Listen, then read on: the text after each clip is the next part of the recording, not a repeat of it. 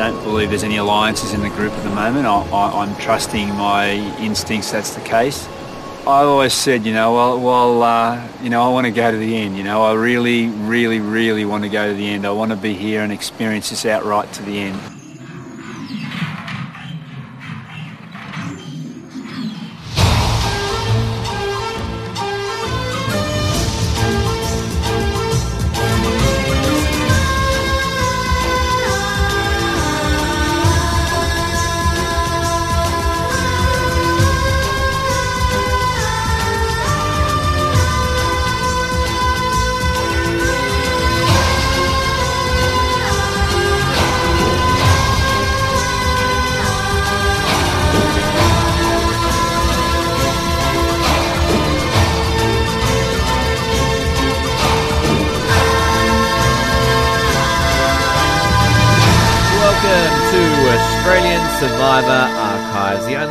Podcast daring to go over the complete history of Australian Survivor from Whalers Way right through to the current day. And after a great couple of interviews, we're back into an episode recap of season one. We are up to episode 10. And let me do this in my best Oprah. He's a threat. She's a threat. We're all threats. First aired on the 24th of April 2002. And We've been waiting for this one. This is the episode where there are no more Kadena. We are Tapara Strong. It's all about the blue. And it's going to be very interesting from this point on. Just like this episode is very interesting. Plenty to get to. We're excited. We're pumped up. As always, we're going to start by introducing ourselves. My name is Ben Waterworth, and giddy up!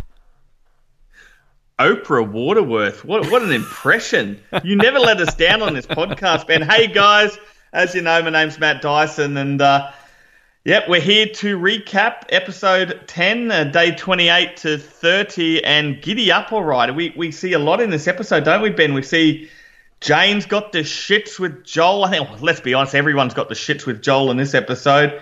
We have uh, Katie gives one more dig to Craig, even though he's no longer on the uh, on the show, and uh, plenty of got. We got your challenge, and I'm sure you're going to want to talk about. You've been mentioning God. it all season about this challenge, which we're going to have a lot to talk about. Do I agree, Ben? I don't know. We're going to have to wait and see my opinion because uh, you have called it the worst challenge in history, but uh, it's it's an interesting episode. Yeah, I think you know, we, have talked at length about how this season really amps up from here, and it does.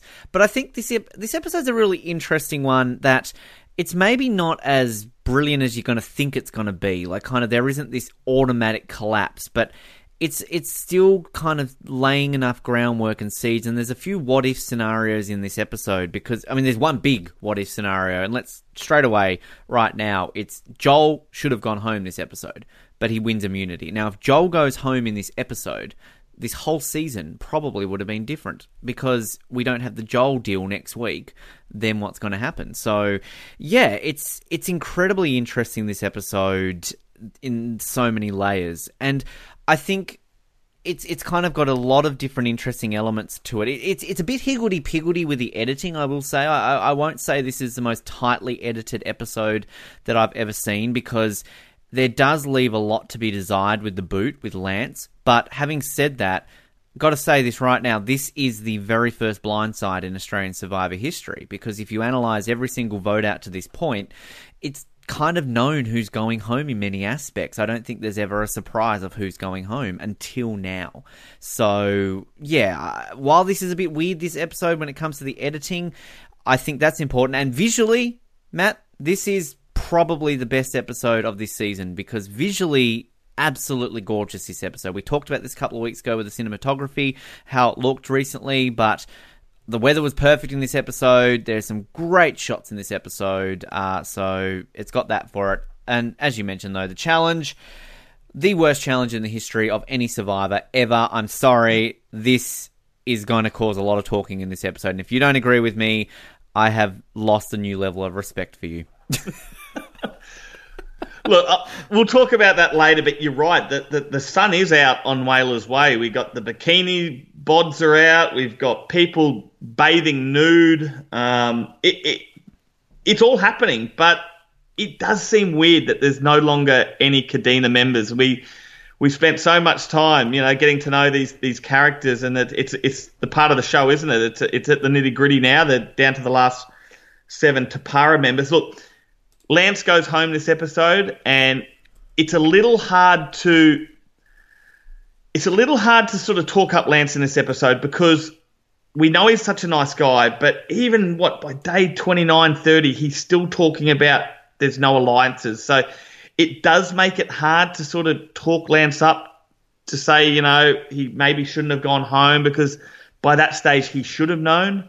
Um, but he goes out gracefully. We'll cover all that later. But, um, you know, it, it starts off, that the episode starts off fantastic. You've got a little uh, scene there with Lance and Joel talking about. Um, about what their thoughts were with Craig and, and how basically they thought he was just uh, stirring the pot, which of course we now know Craig was uh, he was right all along. He was telling them the truth. And, we talked about this with Craig a couple of weeks ago. Of course, it's sort of it's leaving that uh, you know those remnants of him there, and this is what was so brilliant about Craig that we're literally getting this straight away. And I actually really like that little moment between Joel and Lance. It's kind of it's a perfect bridging point. I feel from all that drama that Craig's caused right into what we're getting now because let's be honest, if Lance and Joel had listened to Craig and done something about it, then we might not have had a Pagonging, and Craig might still be in the game. Naomi, Karen, they still might be in the game. So I kind of like that little moment because it, it just shows the level of these two, and I, I particularly like the way that Joel is kind of like, oh yeah, I was I was listening a bit to him, and but then I thought, nah, nah, can't be that wrong. Like, gotta say, like, we're to be talking a lot about Joel. This would be the most we've talked about Joel all season to this point. He's kind of the Sophie of this week, where kind of haven't seen a whole lot of him, and here he is now. Um, but yeah, he, he's an interesting guy this episode. But I, I don't know. This there's two moments pre-reward here, which are, are nice little moments in terms of alliances, and you don't even call this an alliance, but between characters, pairs. And this one here, it's subtle. It's not as big as the next one we're going to talk about, but yeah, I like it. I like them just sitting there having a bit of a conversation. And it's interesting. I, I don't know if you realize or if people realize how close Lance and Joel were because it hits Joel pretty hard when Lance gets voted out. You, you can see that Joel didn't know it was coming. So they, there was definitely a, a good bond and a strong relationship between those two, which we, we didn't get to see a real lot um, during the editing. I also like the, the confessional by Shona as well, where she's we find out that she actually told Craig. We didn't know this, but we uh, she told Craig that she was going to vote for him at the last tribal council, and that Craig warned her not to because there was basically it was a dead vote. There was no point in her blowing up her game. So um, that explains why, in the end, after all, Shona saying that she wouldn't vote for Craig, she ends up voting for him. But uh, she did mention too. I like that she's um, Shona actually says that. Hey, Craig was telling the truth, and he's trying to wise up some of these tribe members that doesn't know what's going on. And uh, of course, we know that uh, unfortunately those players didn't get wised up. And you and I were talking a little bit about this off air. This, um, my bad as a podcast host and researcher that I actually asked that question to Craig. Were you surprised that Shona uh, ended up voting for you? If I had watched the first two minutes of this episode, Ben, I would have had an answer to that one. But um, yeah, I actually really like that little moment from Shona too. I like the fact that here she is just basically, you know, telling the audience flat out that like, well, Craig was right. Um, and it's kind of like we didn't see that when he was still even in the confessional and you know, slight props to Shona there of kind of you know, I think maybe just holding that back until you know 100% knows that he's gone because Craig talked a little bit about it in his interview that he did he was wise to what the producers would do if he told them something, uh, which I feel. Can I just quickly on a side note that really gave me a new level of appreciation to Craig because in US Survivor I'm a huge fan of Danni Boatwright's win because it's well known that Danni Boatwright basically held back in telling the producers anything because she knew how that works in the game. And some people, I think Jonny Fairplay said he thinks that's cheating. Other people think that's bad. I think that's brilliant. You are manipulating a television show that you are on. And at the end of the day, this is a television show. If you can manipulate the product that you are on, that is genius. That is a whole new level of thinking of how to win the game. So for Craig to admit that to me, that was I loved hearing that from him. Uh, so that's just a side note. So I'm wondering if Shona kind of bringing this up now, that was slightly something similar on her thought process. And I completely agree with Craig that uh, you know you you you're going on there to, to win five hundred thousand dollars. You, you're not caring. You know, well, you shouldn't care how the actual show's going. Your goal should be to win that money. So if that means keeping quiet to producers about, um, you know, what's actually going on, well, well if, that, if that's going to help your game, well, good on you. Obviously, it it can probably lead to not the best TV. And and look, production would be wary of that too when they're probably casting people. So they're going to cast people, especially these days. They're going to cast people that they know is going to want to talk and, and, and talk a lot on camera. But um, but yeah, I, I, think Craig played a great game. I think he's spot on. Shona um, obviously um, mentions it as well. That um, you know, so yeah, it's it's fascinating. But um, I'm also fascinated about Robin Shona. Uh, sorry, Robin Sophie in this episode. This is another pretty big episode for Sophie. Yeah, no, I agree. Just just quickly while you're on that point though, it's it's an interesting point you say about how it might not necessarily make for TV, and I, I think that's incredibly true because a lot of people criticise Danni's season of Guatemala. Spoiler alert if you haven't seen it. Uh, old joke from the Survivor Oz days for people who some weirdly follow what I'm talking about, but. You know, a lot of people criticize her win because you like, oh, she didn't do anything. You know, you don't know, but like, it can make for bad TV. But it's one of these things that we've talked about before. When you unearth it a little bit, you kind of hear these stories. It makes it interesting, and all of a sudden you can appreciate it a little bit more. And this is clearly, again, let's get into bashing Channel Ten, Ben Waterworth. Is that this is where I think a lot of the criticism from my behalf comes on the Channel 10 version is because it is all flash and no substance. It's, you know, we've got these players who are, oh, I'm going to come out and blindside and do this and do this and do this, and they're gone by episode 12 and you're like, well, what was the point of that? We got a couple of weeks of entertainment, but for what? And that's where you kind of have people on All Stars where you question a quarter of the cast because, well, what did they do besides being a bit flashy? Uh, again, don't get me wrong, there are merits to that. I'm not saying that that's a bad thing because I get it. The game has developed, and let's be honest, people watch Survivor more so for that now than anything else, and that's fantastic. That's great. I'm glad that people enjoy that, and I'm glad that the show is successful because of that. Someone like me, though, I like to appreciate different layers of a game, and I'm not going to appreciate a player who is all just about this, that, and everything else, rather than actually thinking about levels. That's why I can pre- appreciate the Golden God now, when at the beginning I'm thinking that this guy is just a flash in the pan, get a good soundbite on camera, and he's going to go out in a fizzle.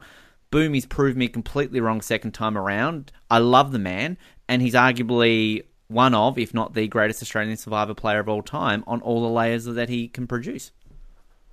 It's important to remember too. I mean, you said it. Reality TV's come a long way since 2001, and, and they they need those those sound grabs, those sound bites these days. They need players that are a bit quirky, that are willing to talk up a big game in confessionals, that are willing to do crazy moves, even if it's not best for their game they're so careful in, in casting these people. They know, they know what. By the time they do all the psych testing, all of all the interviews, all that, they know exactly what sort of person they're getting. So you know, you'd have to be a very good liar to get through all that and then get on the show and then be willing not to say too much. I'm sure it can happen, but these days they're looking for certain people. Craig mentioned it about how they not they've got you know 16 or these days 24 up on a wall, 24 sort of roles up on a wall, and they fill those different roles. There'll be a villain, there'll be a hero, you know, probably a couple of heroes. There'll be, the, you know, the mother. They have exactly that, but they they know what they're getting from a, from a player, and it is hard. They, you know, you get you're in front of the camera, you're on a TV show, you want to give good content. Um, they're asking you a lot of questions. There's obviously a lot of the stuff doesn't make it to air. They ask you a lot of questions. You, you, know, you can be there for half an hour talking, and they might only show five seconds of what you say. So it's hard to just sit there and not respond to stuff that they're asking. I don't know how much in this season they were in the confessionals. They I don't know how long and how many questions they were asking these contestants. Probably not as much as they do now. You know, now they really go hard on on the confessional questions. So it's a different game, but um, look, Craig did a good job. He had, he had the right mindset, I think, for this style of game, but I don't know if you'd get away with that now. And let's bring up the beautiful C word that we like to bring up generally every single week the context of the situation. And we've talked about this a lot. Reality TV in 2002 was a lot more about the reality, it was a lot more yes. about realism, everybody watching reality TV thought this was completely real, nothing was manufactured, so they wanted to see the realistic part of it. Whereas today, 18 years later, we we know what reality TV is. Most people know that it is an entertainment product. Yeah, for the most part, we've got you know 24 Australians battling it out, living off the conditions and that. But as we've constantly talked about, we don't give a fuck if they can't eat rice. You know, there's not enough rice eat. We can't give a fuck if they can't sleep in the ground. We want to see people going around pulling moves, you know, blindsiding people, all this kind of stuff. And uh, this is where I think it all ties into what we're talking about with this episode. This is the very first blindside in Australian survivor history. And yet, if you were to show this episode to somebody who has only ever watched the Channel 10 version they would find this so completely different. They would be like, "What the fuck are you talking about? How's that a blindside? That wasn't dramatic. There wasn't 18 cues of the most dramatic music you're ever going to hear over Tribal Council. It was done in a fizzer, and you're like, oh, that's it." And that's where we are today compared to where we were there. And it's important to mention that this episode, Blindside, how this would be edited in 2020. I mean, God, this would be a dramatic central for Channel 10. That'd be pulling out all the pipes for their dramatic music that they love. I, think not only did Lance get blindsided, we kind of got blindsided we too did. because it, you're right. You know, there was really no reason for Lance going home in this episode. It didn't get edited that he was going to be going home. Um, you know, he was. Yeah, there, there was no sort of reason. It just didn't see a reason for the people to want to pick Lance. I know that obviously Joel was the main one that we're going to go for, and I've got no doubt if Joel doesn't win immunity, he does go home. But you know, we, they never really covered off, well, why wasn't it Jane? You know, why Lance? And I think he, Lance, you're right. It's the first blindside in Australian Survivor history. Lance was definitely in shock. You know, he, he, he, took it like a man, but he was definitely in shock. And that's the thing, too, um, where I go back to the point where this is a very weirdly edited episode because there's nothing wrong with the viewer blindside when you don't know who's going home. That can bring you some of the best episodes of Survivor. I think to US Survivor, Sam Del Sur, Jeremy going home. I think back in the Survivor Oz days, we did an article where we did the top 10 viewer blindsides, and that came across. And there's one that just jumps to mind right now. There's been a few to date this episode of Winners at War. I'm not going to say who they are because I know, Matt, you haven't caught up on it, and some of our listeners might not have caught up on it as well. But, like, when it's done well and there's a viewer blindside, that's great. But this episode, not done brilliantly um, again, you're right. Like it's it's a bit of a blindside for us, but Lance only had one confessional in this episode, and I think the point with that is is that the confessional he has is arguably one of the most famous confessionals of this season, and we'll get to that. And I'm sure we'll get to that with Lance next week as well. I'm sure he has not ever had that brought up to him in an interview ever after this episode.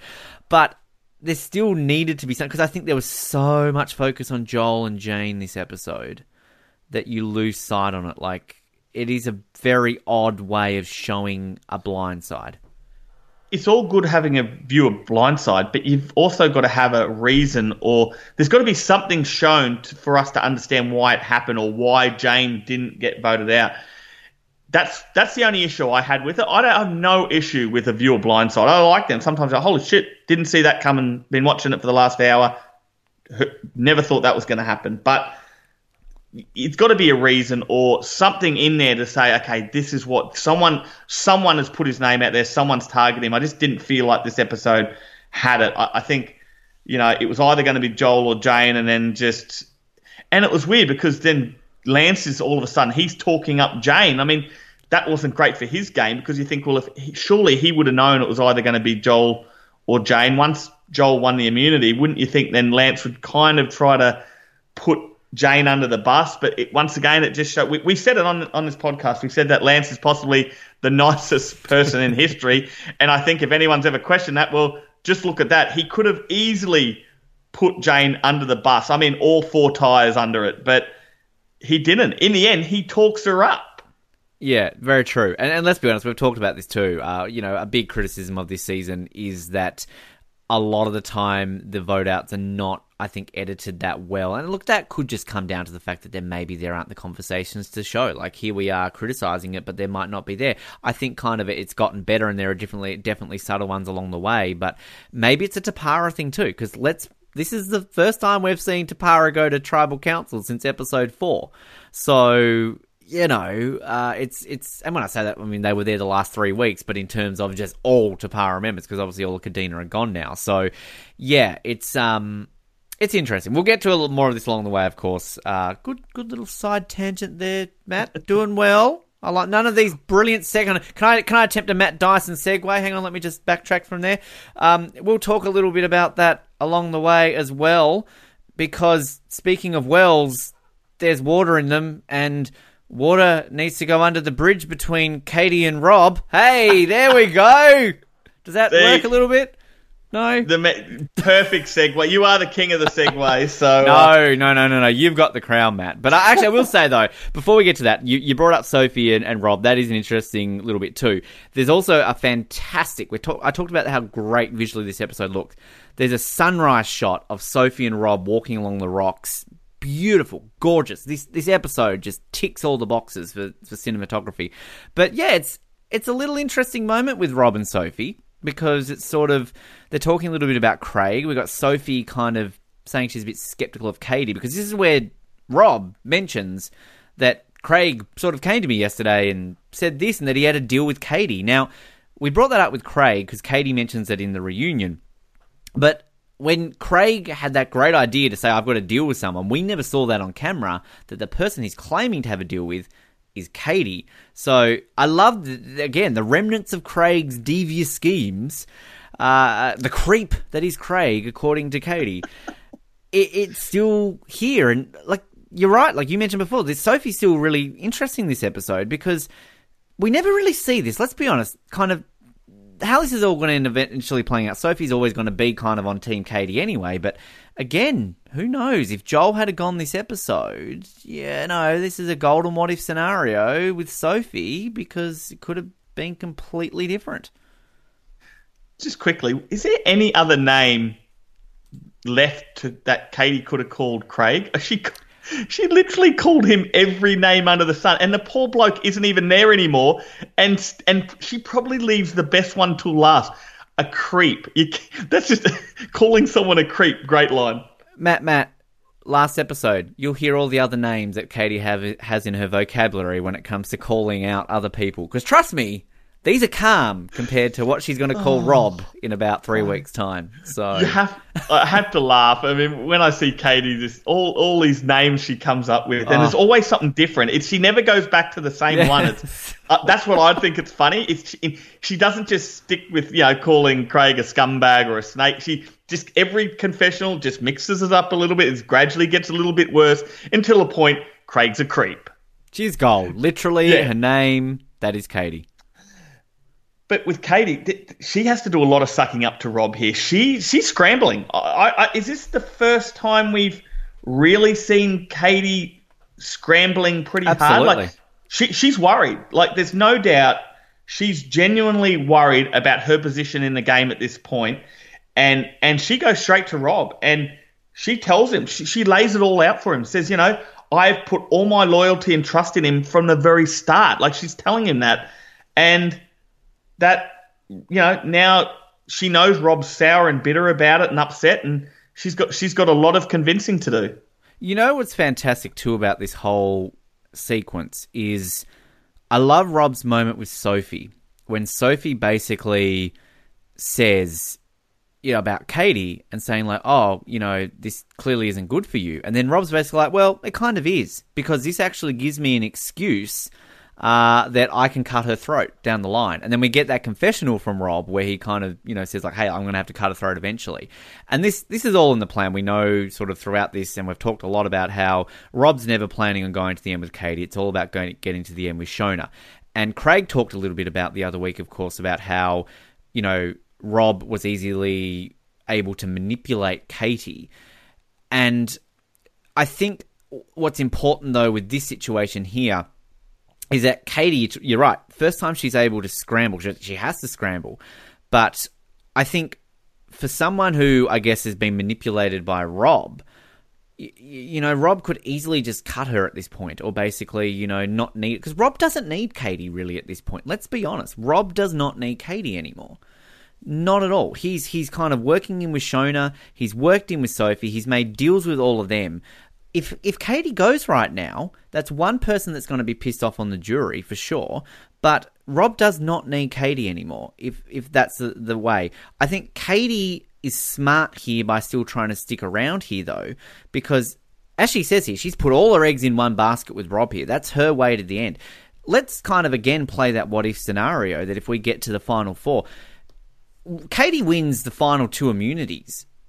Rob, what does Rob do then? It's all you know. Again, you like it's. I'm not trying to take away from Rob's game here at all because Rob is incredible in this game.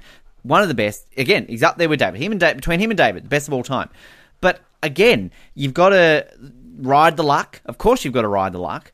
But, you know, a few things go differently. Katie wins a couple things at the end. His plan's screwed. So my point here that I'm trying to get to is that Rob does not need Katie anymore. Rob could easily right now wash his hands with Katie. Nothing changes in my perspective. I'll slightly disagree with you because I think in Survivor, when you're a big player and you're making decisions or you're sort of running the tribe, you, you do need a shield. And I think that Katie was Rob's shield. So I, I can't sit here and say I agree that he could have easily just got rid of her this vote and he still would have won because surely people would have said, okay, Katie's gone now. Well, who's the next biggest threat? And Rob was always a threat. People knew it, they just didn't act on it. So I think in the end, it was actually perfect for Rob to keep Katie around for as long as he did because I think I think it was just too early to get rid of her now. With with seven members left, he gets rid of her. It's down to six players. Rob becomes vulnerable. So I, I do have to disagree with you on that one. Look, and I, I can't disagree with what you're saying there either, because that, that's a very valid point. My, my argument to that would be is that, yes, you're right. Again, Katie's a shield, but I, I don't really think that that idea was kind of used in Survivor at this point. And I also think that no one, literally no one in Tapara ever brings up Rob's name as a threat from this point because you literally have people saying to him, if I don't win, I want you to win, or I'm going to the end with you. And I think that he's, from what we're at least seeing, we're seeing his conversations more with Shona and Sophie now as kind of like a, oh, you know, I want to go to the end with you. Yeah, I'm going to go to the end with you. I know Katie said this, but I'm not really going to go there. So I, I kind of think Shona 100% knows that they're accurate, they're in tight 100%. He's not losing Shona. I think he's got Sophie on board enough because clearly in this episode, Sophie's starting to doubt Katie a little bit. Easily there enough. Jane's going to do whatever Jane's going to do. Lance is going to do, and like we see this in this episode, that Lance and Rob have formed a very close relationship in this episode, and Joel, Joel's going to do what Joel's going to do. So I think Rob, I mean, Rob's, let's be honest here, Matt, no matter what you and I say here, Rob is in the absolute most amazing position because literally everyone on this tribe is working with Rob, and no one's going to go against him. He's in the best position. He is, but don't forget he's got votes against him. And in this old school version of Survivor, past votes did count, and that would have been weighing on his mind. So they get rid of Lance. It's down to six members. Who's to say that then Joel, you know, um, bloody, you know, who knows? Shona could have turned him, or Sophie could have turned on him with Jane, like, and it ends ends up being a three-three and Rob would have gone home if if they if three of them decided to vote Rob because he does have the most past votes. So with Lance going, that means Rob had the most. So it's it's it's something that would have been playing on on his mind when he's making these decisions. And Rob, don't underestimate Rob. I know you said that it was you know people weren't thinking about shields back then, but Rob he, he mentions it in this episode. He loves scamming. He loves he loves it. He's always thinking. And he, he, I got no doubt he would have been thinking of that. Well, I've got votes on me. Even even if it's a tied vote, I could go home if they if three of them vote for me. So, you know, I know I've got Katie in my back pocket, so I'm going to keep running with her. And let, let's be honest, though, Rob eventually kind of in, in a week's time, essentially, he's going to do exactly what I'm saying anyway. He's going to decide to cut Katie, and I think like you hit the nail on the head about the past votes thing. He's not going to do it next week when it's an even spread. So then what happens the following week when there's an odd spread? That's when Sophie goes yep. home. That's the big deal breaker yep. anyway. So essentially, we're kind of talking about this for nothing because Rob's going to do it anyway. Uh, but my point is, is like, like he could have done it now, uh, in my perspective. But look, Matt, we're so we're on, you know, good talking points here this week. I just want to grade us front. I feel like being a teacher. A plus. Good work. well, I'm sure Lance hoped or wished now that uh, Rob did pull the trigger a little bit earlier. It meant uh, Lance would have stayed a little bit longer. But uh, what, what's your thoughts on the Jane and Joel saga here? There's a, fa- I mean, Joel is getting on the nerves of just about everyone, and Jane. I mean, we saw last Jane week. sucks, it was all about, remember? Yeah, well, that's what I was going to say. Last week it was all about Jane sucking. This week it's all about Joel and being the most annoying human on earth. Everyone's done with him. And when 18 year old Jane is annoyed with him, that's saying something. The, the thing that I am fascinated about Jane, because go back two recaps ago, that was my I'm going to defend Jane episode. Fast forward a recap later, Jane sucks. Let's go to this recap. Jane kind of sucks, but at the same time, Jane's pulling her weight. Jane's playing an alright game. Now, again, I feel weird saying this because I don't want to completely fault the editors for everything, but I, I, this was Modern Survivor. She wouldn't have such a higgledy piggledy arc. Her entire arc would be she sucks.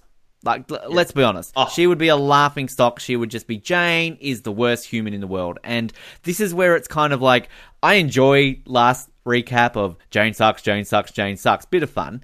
Uh, but then, like, I feel weird now having to go from one week, Jane's doing all right, to Jane sucks, back to kind of Jane's kind of doing all right. Because what's what's our read on her?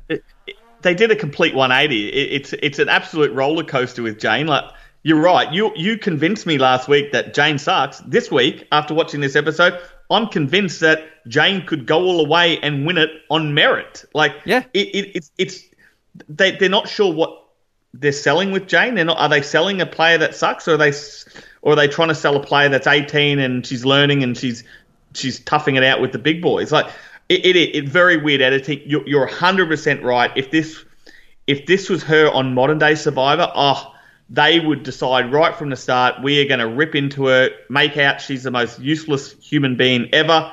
And that's how they're going to edit her. And honestly, it would be terrible. Um, these days, they don't go back and forth. You're either the hero, you're either the villain, or you're either the worst human on earth.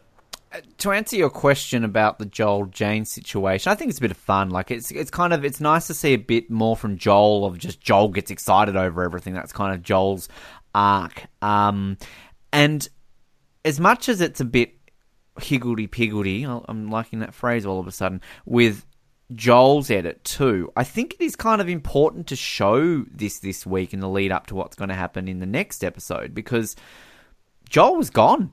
Jo- Joel was out this episode, and as much as I think the editing's a bit off in this this episode, there are some good moments. Like, kind of, this is almost very American Survivor of let's show that there's one target this episode that clearly is going home, but as soon as they win immunity, oh shit, what are we gonna do? So. Yeah, um, it's interesting. I like kind of seeing Jane all of a sudden having a bit of a rip into Joel about the whole gross wiping his nose and eating the rice and uh, not good in today's society clearly with the whole wiping the nose. But um, If- I yeah, I- If you want to annoy people after 28 days of being stuck in the game of Survivor, wipe your nose and start hoeing into the food because I tell you that's the quickest way to get anyone offside. But we- we- we're talking up that everyone's saying Jane's great in this episode, but nah, Joel's still on the bandwagon. According to Joel, she still sucks. He gives an interview saying that she does very little. She doesn't catch any fish. She doesn't cook, but she eats the same amount of food as everyone else. And that basically, it's safe to say she's the next to go. So, although everyone else seems to be coming around the, to, to, to Jane, Joel, he still thinks she sucks. Fantastic confessional though by Rob. Rob just dropping the absolute pearlers, as we know, uh, where he's here basically saying about how he's never been fascinated in his whole life by observing people and kind of talks up the situation. But the bit I love is kind of, and this, surely this made the commercial that week for Channel 9, where he basically drops a, it's all happening, stay tuned. Like, Rob just, he knows what he's doing here. And this is like, this goes into my point with Rob again of how great he is, is that I, t- I seem to talk down people who I guess showboat in confessionals. Like, I don't mind showboating in confessionals. The problem I have with showboating in confessionals is when it's too obvious that you are being way too obvious with your showboating. I think when you are doing it naturally while still also talking about your game and everything, like Rob's got that knack. David Genat, he's got that knack. Like, yeah, Dave can get a little bit showboaty, but Dave's just so pretty to look at. Who cares? Like, I mean, God, the guy's just the golden god. So, like, I think kind of Rob's towing that really kind of fine line here while also pulling off some absolute pearlers. Rob has the complete it factor, you yeah. know, and you're you're 100% spot on. And I believe we've talked about this before. R- Rob isn't getting in the in front of the camera and trying to be someone he's not. This is gen- the stuff he's saying is just rolling off the tongue. He's not thinking about it. He's not trying to make it up. This is Rob. He, he's and I've actually written down his confessional, and I'm glad you said it was a great confessional because it is a great. And I've actually written it on my notes. Great confessional by Rob, and I've written it down because it, it is fantastic. He says, This is the most amazing observation of people I've ever been thrown in front of. Then he does his little dot points. He's like, There's a bit of greed, there's a bit of stress. Can't read my own writing here, Ben. Oh, Matt. You might need some glasses. ah, there's a bit of tension. there's a bit of tension. See, we don't edit out here. We, we keep it running. We're completely live reads here on the Australian Survivor Archives. I did this at like 1 a.m. this morning, so after work. and he goes, he goes, and there's a bit of, of how am I going to cope with that person for another night? So basically saying like, he, he's, because he's done with Joel. We know he's done with Joel. So he's like, it's about getting through the day, dealing with this someone that you just can't stand. And then of course he says at the end, yeah, it's all happening. Stay tuned. And he always has that little, that, that great little grin sort of look. It's just, ah, oh, I love it. I love it. And this is what we like. If you're watching this live, you're wanting this guy to win. Oh, and of course. It is very rare. And uh, let's let's just use Australian Survivor here. I'm not going to even lump in American Survivor here. It's incredibly rare that the person that the editors clearly are showing that the viewer should want to win wins. It's happened twice in Australian Survivor. Let's be honest. This guy, Rob, and David Genat in All Stars. Maybe Jericho, but I would argue Luke got the, the biggest shine that season. So it's happened twice in seven seasons of Australian Survivor. There was two players that were born for Survivor and born to win, and that's David Genat and and Rob Dixon. Uh, they they were just they were built for this game. You know, I don't maybe not so much the Golden God in early days Survivor, but but um, perfect for modern day Survivor. I mean, incredible. Um, but um, Rob Dixon, I mean, this is just, you know, he, he, didn't get to the top of his profession as a professional footballer, but man, he was like the best Survivor player and just made for it. Um, so yeah, it, and you're right. It, it's good when you can sit down in a season and there's someone you want to win and they actually win. And I think most people, most people, uh, would have wanted Rob to win. Yeah, uh, we, we think back, Ben. We we you either was it the case of you're either on Katie's camp or or Rob's camp, or was it you liked both of them? I, I can't. It's hard to sort of think about back then, like because I, I, from memory I liked them both. Like there was no like I would have been happy with either of them winning, but it, it's an interesting question. Like I don't think it was split down the middle because they did play the game together for so long. You know, they weren't they weren't enemies for the whole game, uh, not until the end. So it, it's an interesting one. Well, this is the first episode that there's ever really any conflict with them. I exactly. Think kind of le- leading up to this, it was Craig versus Rob, and I think that we mentioned in the last recap episode that that was kind of the first episode where you would almost argue Katie starts to get a villainous edit. And really, from here, Katie does get a bit of a villainous edit because I think kind of all of a sudden the editor's going, okay, well, it's leading up to the final episode. Let's see, you know, how we can show that there. And yeah, it's it's a great point you make because I've I've often tried to put myself back into 15 year old mindset. Not a good thing to do sometimes, let's be honest. But I I do remember liking Rob a lot. I do remember liking Katie. Um, but outside of that, I don't really remember what I was thinking. Kind of along along this way, it's kind of odd that you bring that up. But um, I was just thinking that if this was modern Survivor, I mean, God, imagine how popular Rob would be with kind of everything that he's he's doing here. Rob was the David Genat of 2002. Let, us be honest yeah. right now to kind of compare that to modern Survivor. If you if you're watching this with us for the very first time and you weren't there at the time, the best way to compare it, as we're just saying here, he's the golden god of 2002.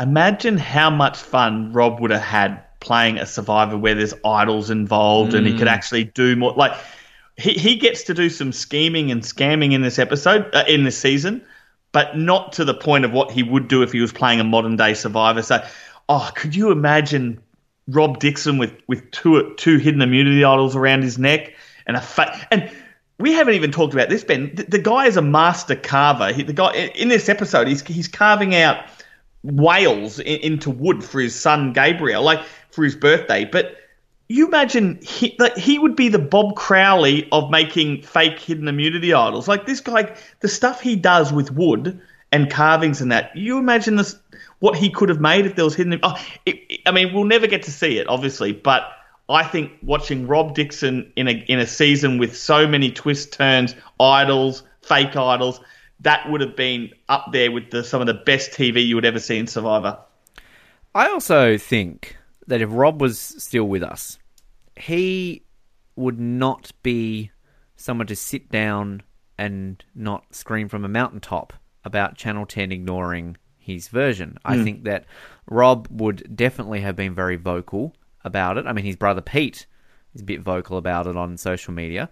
So, again, alternate worlds where, you know, a better world where Rob was still with us, you know, because it's obviously very, very sad that he's still no longer with us even 11 years later. But, you, you know, Rob would have been an advocate for that. And who knows, they might have listened. I mean, I don't think they would have. But, um, you know, you think about all these amazing things. I, I, I can't wait like until we get to our episode with Pete, and you know, it's not like we're not trying to celebrate Rob in every single one of these episodes as it is, but um, you know, the guy's a legend, an an utter utter legend in so many levels, and just from a simple confessional here, basically that ends with you know, it's all happening. Stay tuned. We're we're on this tangent of just amazing, Rob. Um, Matt, you, are my challenge mail man. Uh, I feel like I want you to read this and get so excited for afternoon tea at the end of it as well.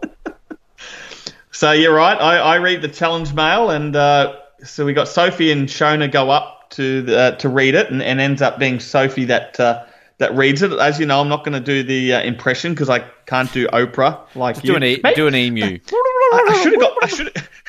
I should have got you to read it out in Oprah's voice, just so the listeners can hear you do the Oprah voice one more time. But no, I'm gonna. This is my job, Ben. So, okay, challenge mail. Take aim, take aim. To miss will be d- dire. Pull back on the cord and open the fire. Land on the mark as often can be, and you'll be sitting down for afternoon tea. Afternoon, tea! Sorry, can you do that again, Matt? Just. Uh... um, gotta say that for an episode that has the worst Survivor challenge in history, this is a great challenge. This I love this challenge. This is fun. This is pure fun. Okay, so I, I, I'm glad that you just said that because this this is I love this challenge. Absolutely love it. I actually think this should have been the immunity challenge. I would have loved for this Look, honestly, I think if this was the immunity challenge and the immunity challenge was the reward challenge, I don't know if you would have a problem with it, Ben. Uh, maybe I am wrong. No, okay. no, no. I definitely would. but this, I mean, this should have been the immunity challenge. I love.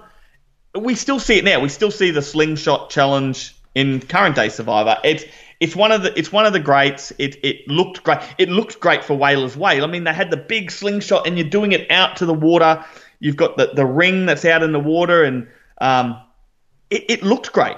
You know, it was it was a it was a cheap it was a cheap challenge for them to set up, but it was one of the better ones.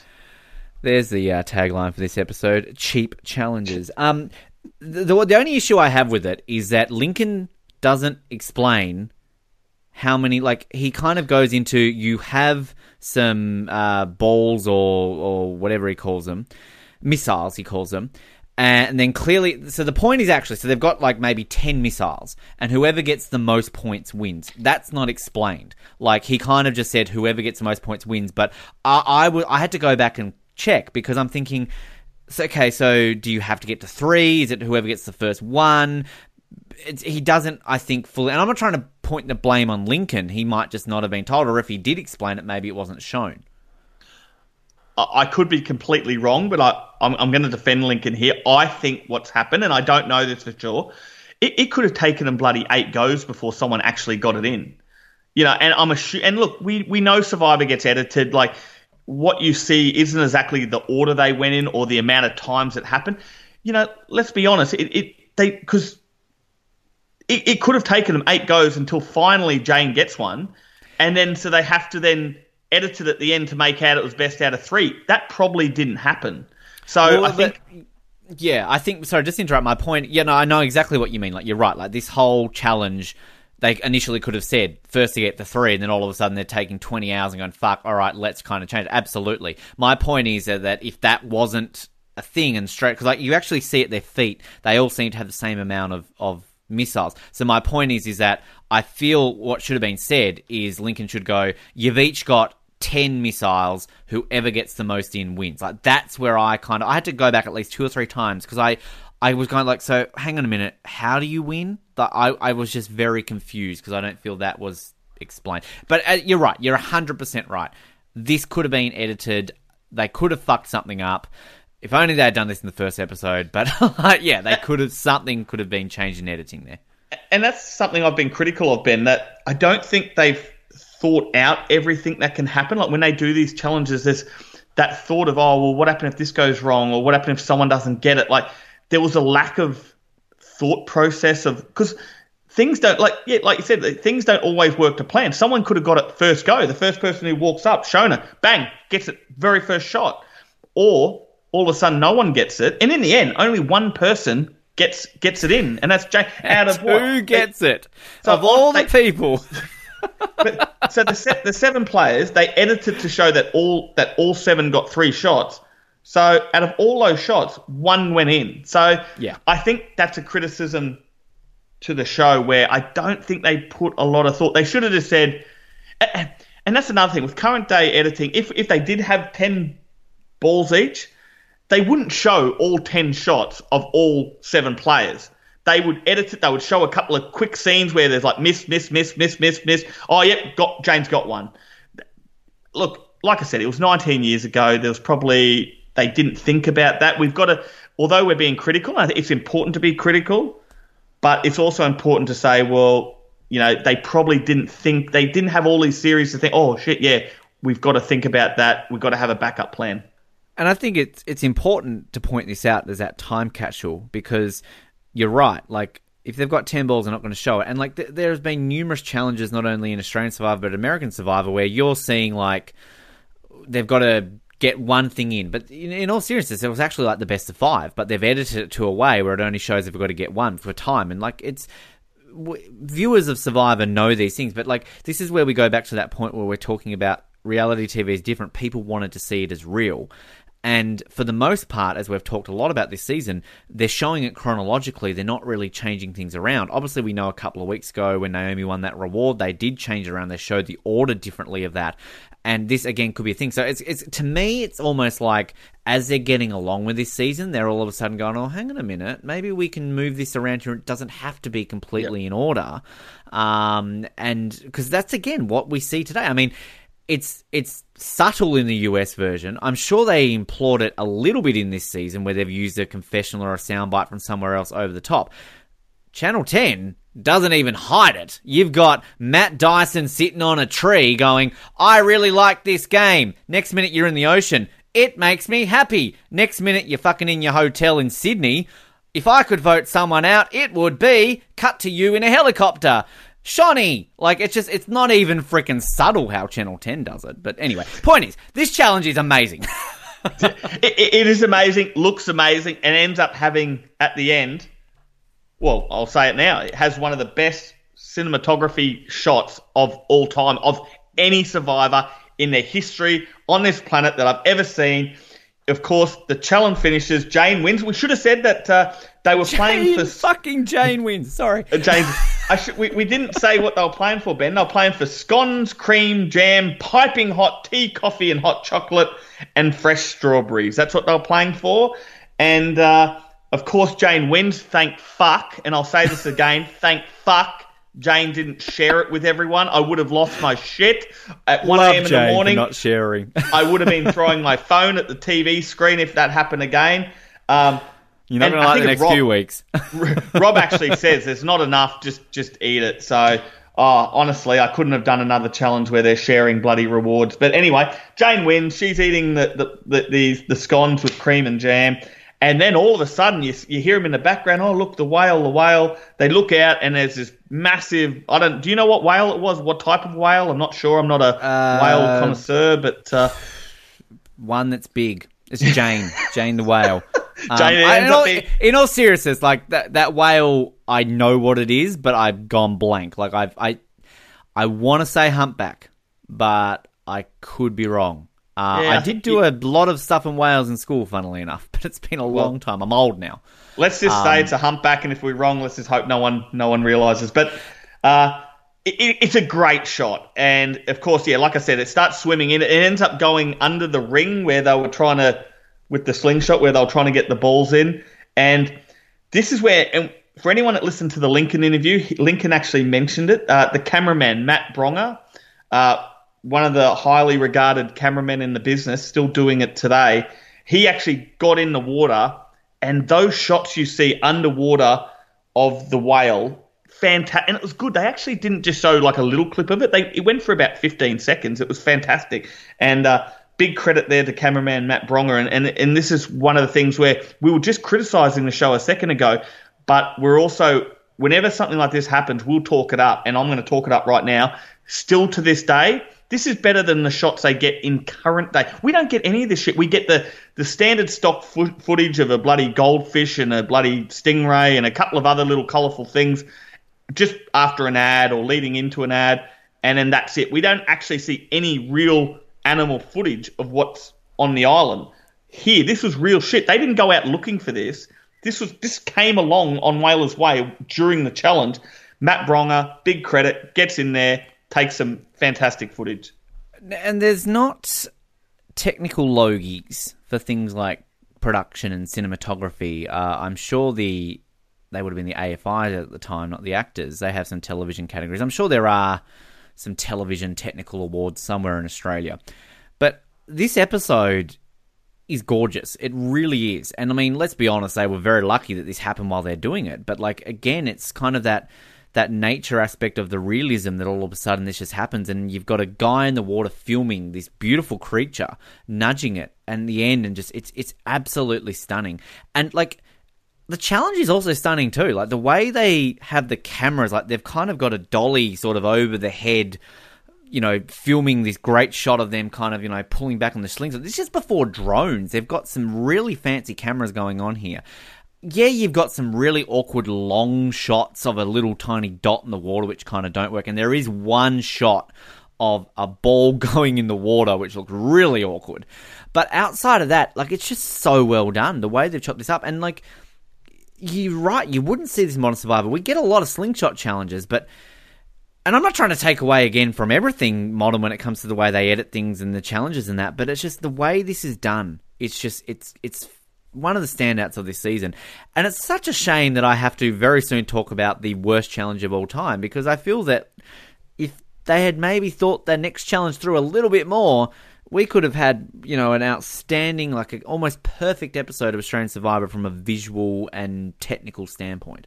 I was just thinking, like, if if in modern day Survivor, if a whale came across, they they would probably show it from a distance. I have got no doubt about that. But I don't know if they would be getting a cameraman to jump in the water and and go right up to it and, and film. I, I just they would just use stock footage from something else. I that that's what I love about this. I, I yeah, I- I think you're right. I think I let's be honest. I think he was just in the right place at the right time. I, I, I, I mean, this could be wrong. I could, could be completely wrong. And if we get him on the show or chat with him, he can clarify this. But I wouldn't feel that he would jump in the water having seen that. I think he was already there because again, you've got like an underwater shot of a ball coming into the water. So I'm sure they've got someone stationed there or within the vicinity. And along comes this whale because when he's when you see these shots, the fact that this whale is almost coming up to the camera, like that's what makes it fantastic. And the reactions of the people, like I love Shona, like look there it is, there it is. I think Joel's like, I've never seen a whale before. Um, like it's just fantastic. And I, I do love like the little moment where it's like, what should we name the the whale? And is it Rob who straight away is like Jane, Jane, we'll call the whale Jane. Like She's so still good. trying to eat her bloody scone. I love the mo like oh god, I, I fuck fuck the world. Let's be honest, Jane is amazing. Two weeks ago, you suck, Jane. Now you're fantastic. Like so uh, much of Jane this episode, I'm in love with. Just We're I on that- love this girl. We're on that roller coaster, Ben. I'm telling you, the editors got us, mate. They, they they've sucked us in. They've sucked us into the Jane Dalton roller coaster ride, mate. And me and you, we're front seat. We're we're Come- along for the ri- we're along for the ride. Coming soon to Movie World, the Jane Dalton Express. Like, get on it. Like, you know, she's going to suck next week probably, but this week I'm on the top part of it. I'm in that front. I hate rides, but get me on the Jane Dalton Express. I'm in.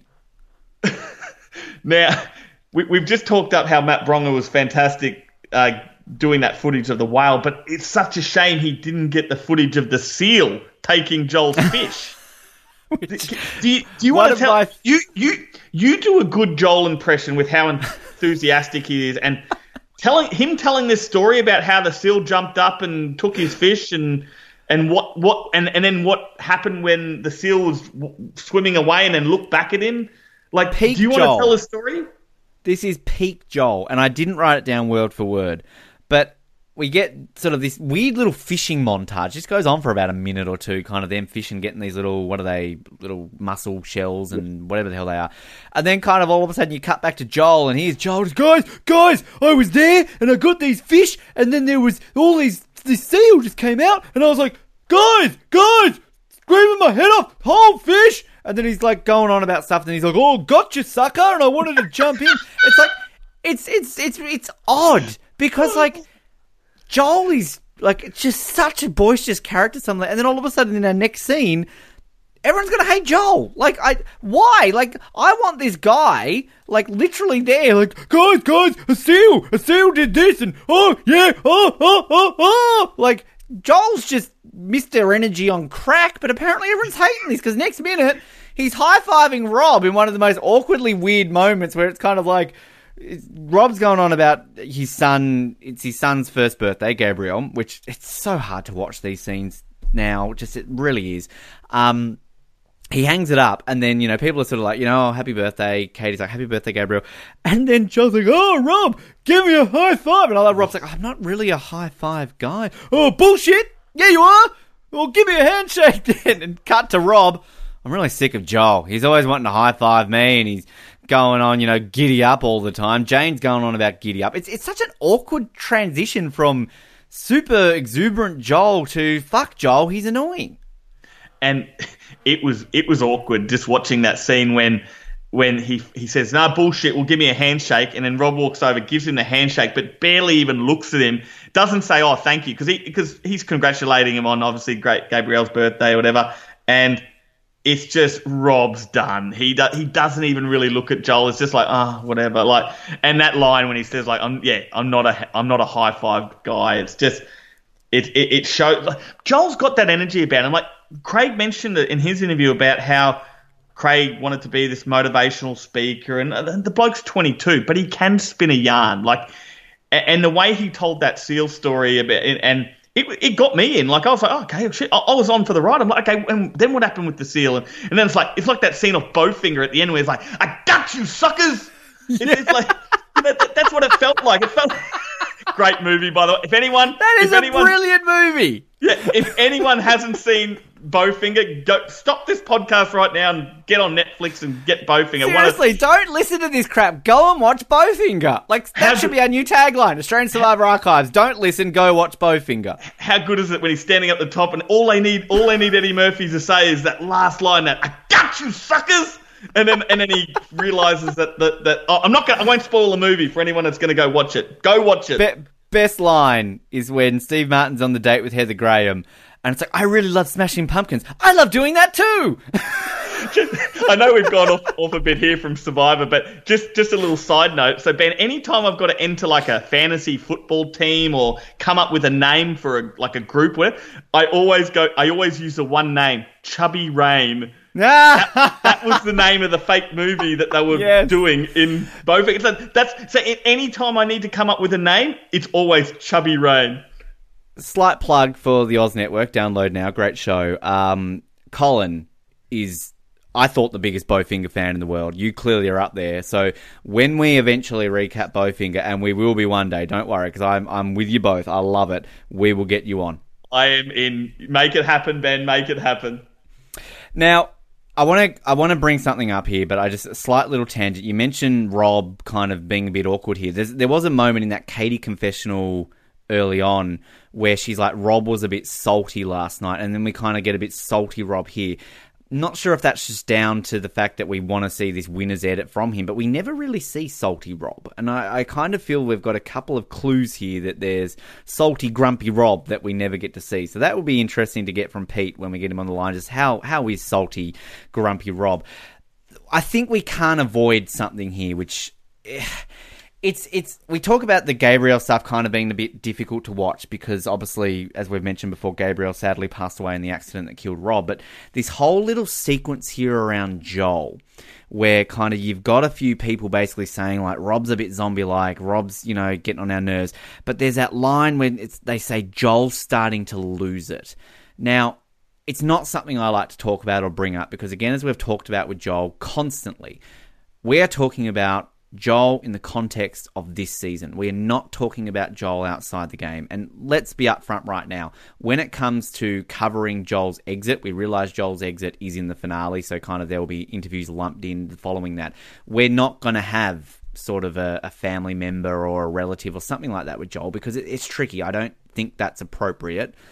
Joel is somebody who, when he gets released one day down the line, if it's something that one day he's willing to talk about, we would be open to it. But even then, that's going to be a tricky thing because I don't like to bring up what happened with Joel outside of the show because it's completely separate to Survivor.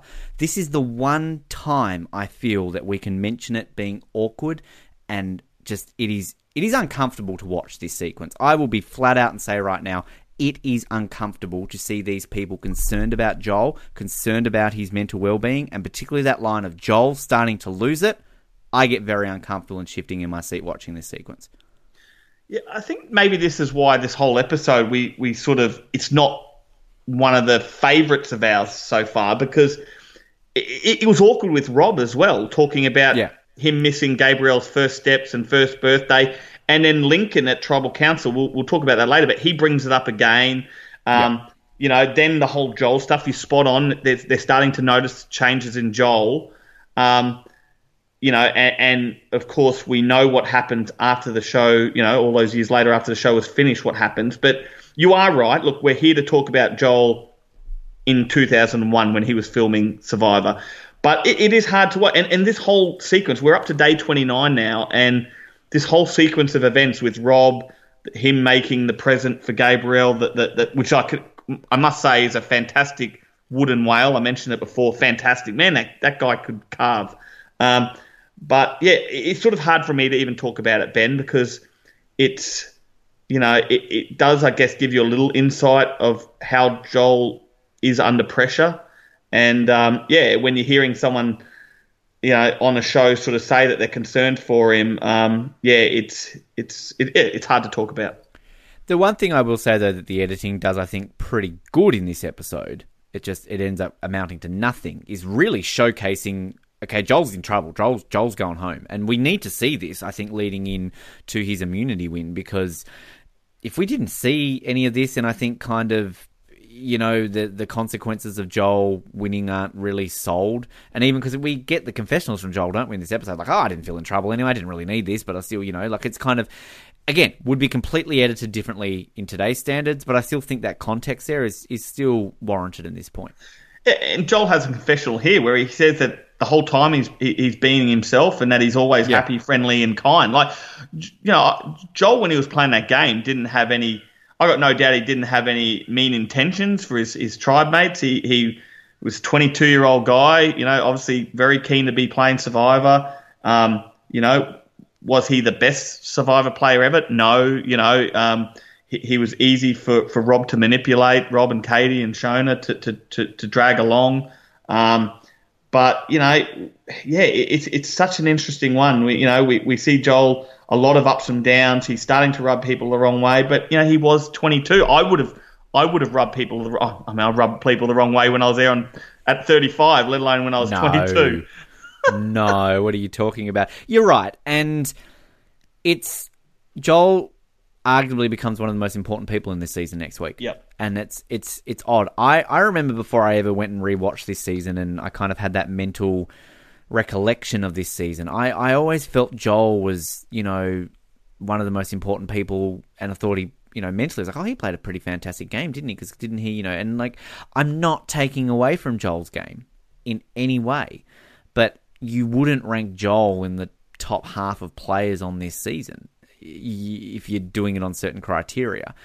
I, I like Joel as a character. Joel's fun. Joel's exuberant. He's he's exciting. He's out there. I love kind of seeing conflict when all of a sudden people aren't liking someone because they're a bit annoying. But I think you hit the nail on the head. The, the guy's 22. I don't like often using age as a factor, but I mean, you and I were both 22 at one point. I was a fucking dickhead at 22, you know? And I mean, I still am at 33, but oh. more so at 22. yeah, ab- absolutely. I would annoy the shit out of everyone. But, um, you know, it's, yeah, it's, I, I, don't know what to say, Ben. It's, um, it, he def look, if they would have had an All Stars three years later, he wouldn't have been invited back because he, he wasn't you, you, do you agree with that? Like, although he finished Absolutely. third, although he finished third, he there would have been no reason for them to invite Joel back at that stage because what was he going to bring to another season? He doesn't. Survivor? He wouldn't change, and this is the no. thing. I don't think Joel, like Joel, we saw it early on when he was kind of he was conflicted after the Jeff vote. We're going to see this a whole thing of being conflicting nature, and it's going to ultimately what leads him to. And like we will get to that finale episode, and Eddie McGuire brings it up to him in front of a you know thousands of people at Crown Casino, and uh, this social media to this day, if if so, social media at the time, if that was a thing, Joel would have been ripped an absolute like just for what he ends up doing in this season, and like. I'm not taking away from Joel as a person because it was incredibly noble. It was incredibly loyal and he kept his values, and that's what Joel was there for.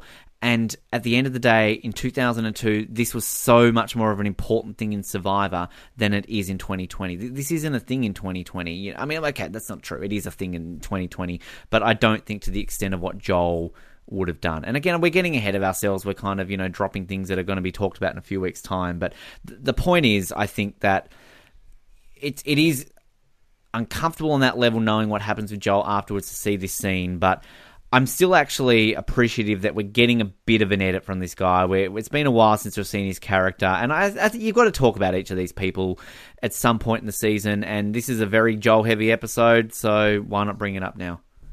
And we're going to see a lot more of Joel because obviously he does get to the final three. He makes the deal with Shonee and Rob. So I'm glad you've brought it up now. We've sort of got it out the way about Joel and what happens after the show. So I think it's important now we you know we don't continue to talk about that. I think now over these next episodes, because there is a lot of Joel content, that we just then concentrate on Joel back in 2001 playing this game. And one thing I'll say, just off slight tangent, uh, I'm just looking at the confessionals here. Joel uh, gets five confessionals. A very heavy confessional episode for everyone except for Lance. He only gets the one in his boot episode. Very famous one, as I said before. But just want to point out, Jane, six confessionals this episode. You go, girl. Roller coaster, Ben. I'm telling you, we're, we're at the top of that the loop. We're at right now with Jane. We're at the top of the loop, but I think then we're gonna we're about to go upside down and start heading down again. You know, bugger this 2020 Sean tent crap. I want my Jane tent. You know, like I'm gonna pitch it up. There it is, Jane tent. You're up. You love your Sean tent, Ben. I will move on to the next part of this episode, uh, Matthew Dyson, uh, and that is People eating uh, pig face. This is, I think Craig brought this up, didn't he, the other week? I don't think we'd actually heard the name of this before. And um, I, I kind of like. Is is it Joel and Sophie the way they not Joel and Sophie sorry Lance and Sophie they have a little moment the way they're talking to each other and they're kind of like how's pig face? And Lance is like pig face good. Uh, and it's like yes pig face very good. Not good as banana smoothie good. They're kind of talking like cavemen. It's kind of funny. And then I love it kind of leads into Sh- uh, Shonee. And Shonee's got some pearlers of like I know there's a particular one in this episode that you're a fan of, but I kind of like classic Shonee confessionals. Like this one here, where she's just basically like, oh, all they bloody do is talk about food and recipes. Rob and I have had it up the guts with it or something like that. And he's like, I understand that they're hungry, but there's only so many times you can hear about it. You know, it's starting to irritate people. Uh, gold. Love Shonee. So good. And then it leads into just uh, maybe the most random moment of this episode, but it is a fantastic episode where Sophie and Katie are getting water and Katie mentions to Sophie about having bees in her pants. Sophie has bees in her pants. She basically pulls Katie, uh, Sophie's pants like back, looks down a bum, bees fly out, and then is it Katie mentions something or is it Sophie who says looking for the honey pot, and then the other one's like, oh yeah, I didn't know it was as sweet as honey in there. So, best one of the best lines of this episode. So Katie says, I, I love how she just opens the back of her pants. She kind of looks. She looks down. It doesn't happen straight away. She opens the back and she opens them like what, like not just a little bit, like really out. Puts her sort of head looking down, looking down. Next second, the bee comes out. Fantastic. and then of course she says, "Yeah." Us looking for the honey pot. Great. Is, is that the name of this episode, Ben? It has to be looking for the honey pot. Yeah, Can I- I think you. But I'm kind of liking the Jane coaster. I feel we need to have a roller Uh, coaster with Jane on it. Like, you know, well, I mean, people listening to this know what it's called. They're listening to it right now, but I will we'll post post production meeting. Um, you you mentioned before that Sophie kind of like she's not on point as she was in the last recap we did, but you know, we've gone from learning that Sophie enjoys a bit of urination on people, particularly her best friends. She loves impersonating emus. They call her Iron Guts or whatever it was. And now she refers to her certain part as uh, being sweet as honey and like the honey pot. So, uh, gotta say, for somebody who, you know, we didn't have a lot of content from uh, early on, she's dropping some pearlers, some great one liners in this season. You go, girl, Sophie. she gives a good confessional just before that whole honeypot scene where she talks about um you know she's not trying to do too much of anything she's just trying to blend in uh, you know it's it's it's not just about playing smart i like that she says not just about playing smart um, it's it's it's a it's also about not irritating people and giving a reason for them to vote you out. So she's definitely got a game plan. Sophie, you know, we're starting to see more of her now, but this girl has got a game plan and it's doing well for her up until this point. Hundred percent. It reminded me a lot of our Queen Jane a couple of weeks ago, saying that she's listen to me calling her a queen already. Jeez, I don't want to do next recap after this one, Matt. I'm going to be sad to see Jane go. no, let's be honest. Next week we're going to be saying how much she sucks, so it's all good. Um, now, all right, can you fucking read this challenge, man? Because I don't want to talk about what we're about. God damn it, we're here already. I think Can we uh, strap yourself strap yourself in, listeners. I think we're going to have a good little debate here. So this is Oh, don't. No, it's not a debate. This is a one-sided argument. Don't tell me you're going to debate the merits of. Read the challenge, mail. So, so we've been waiting ten recaps for this. So Ben's been talking about it. The worst ever challenge in history of Survivor. He's, he's called it. So it's uh, Jane reads this one. So I'll read. It's the uh, Queen Jane. the oh, yeah, I won't do it in. Uh, Her Royal it. Highness. Queen Jane. All right. So your challenge today for you to treasure is to keep a cool head amidst the pressure. The task you complete is not for pleasure. Immunity will be for the one who can measure. Yes. Um. All right. I love season one Whalers Way. I am in the official club of Let's defend the crap out of this season. Love this season to bits, but I cannot defend this challenge. I'm sorry. This is the worst challenge in the history of US Survivor, Australian Survivor, New Zealand Survivor, South African Survivor, UK Survivor, Azerbaijanian Survivor, uh, Burkina Faso Survivor, you name it. This like we have talked about the budget of this season, right? We have talked about saving money doing this. We couldn't afford Aurora buffs, you know, we couldn't redo the challenge, we couldn't do this kind of crap. They have literally sat around a production meeting and gone, all right, challenge guys, all right, cool, let's do this, let's do that. Slingshot, fantastic. Car driving, it's a bit quirky, sure, let's do that. They've laid out all the challenges and then they've gone, all right, okay, fuck, we've missed one. Okay, right.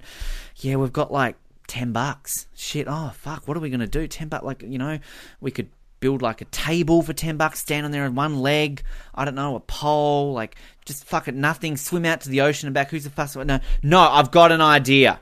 I'm going to go down to the local dollar store and I'll be back. You, you're going to love me for this. All right. So this person has come back. They've come back with stopwatches. They've come back with rulers. They've come back with temperature thing. And they've come back with a set of scales. Right. And they've gone, let's get them to guess things. Measurement. This challenge, literally, Matt Dyson could have been Lincoln Howes standing on a blank nothing and gone, I'm thinking of a number between one and a thousand. Whoever gets closest to it wins immunity. Go. fucking save 10 bucks. This, this challenge is dumb. It is stupid. I'm not even explaining it yet. But, like, I'm just getting my rant out right now, Matt. Like, it's, it's, this challenge is stupid. Do you reckon Stephen Peters rang Lincoln the night he was flying down to Port Lincoln said, hey, mate, uh, pack a tape measure as well. You're going to need it for one of the immunity challenges. this challenge would have been more entertaining if Joel, Lance, Rob had all whipped it out and measured their dick. I would have been more into that. Joel would have won still. Good for him. Um, but like, I'm sorry. Like, okay, calm down, man. This challenge is literally they have what five, six different stations, and Lincoln gets in. Oh, we're gonna, you know, test you on things that you all take for granted. So they've got to, the first challenge. They've got to find something that weighs a kilo. Whoever's furthest away from a rock or something kilo, eliminated. Next, Go find me something that's a meter long. That's surely where Joel should have unzipped, but never mind. Um, Rob's eliminated the first one. Shonee's eliminated. Then they've got a stopwatch. They've got to count and try and guess five minutes. Katie Gold, very smart by the way, using her uh, pulse as a as a beat point. I enjoyed that. Can I just can, can, I just cut in, Ben? How does Lance not get voted out when he gets 13th, 13 tenth of a second and he's still not the lowest? Yeah, exactly. Um, Sophie got zero zero because she didn't press the, the stopwatch right, right? Okay, so, you know, boom, done. Then it's, you've got to measure two litres of water with jugs, okay? Um, and then you've got to guess the current temperature. And then this all ends with, oh, guess, uh, guess each other's weight. This is just like Matt Dyson. If you defend this, if you defend this right now, like I, I, I don't know what I will do and say. It, it comes down to Joel and Jane, and I like when Joel says, "Oh, to, to Jane, can I can I pick you up?" Because he's trying to work out the weight, and Jane's like, "No." Oh yeah, I love that moment. Yeah, no, no, no, you pick- may not pick me up. Yeah, don't touch Queen Jane, Joel. Look, Ben, I'm not going to sit here and defend it. It's not great. It's certainly not great for an immunity challenge. I'll say that. Look, I'm not.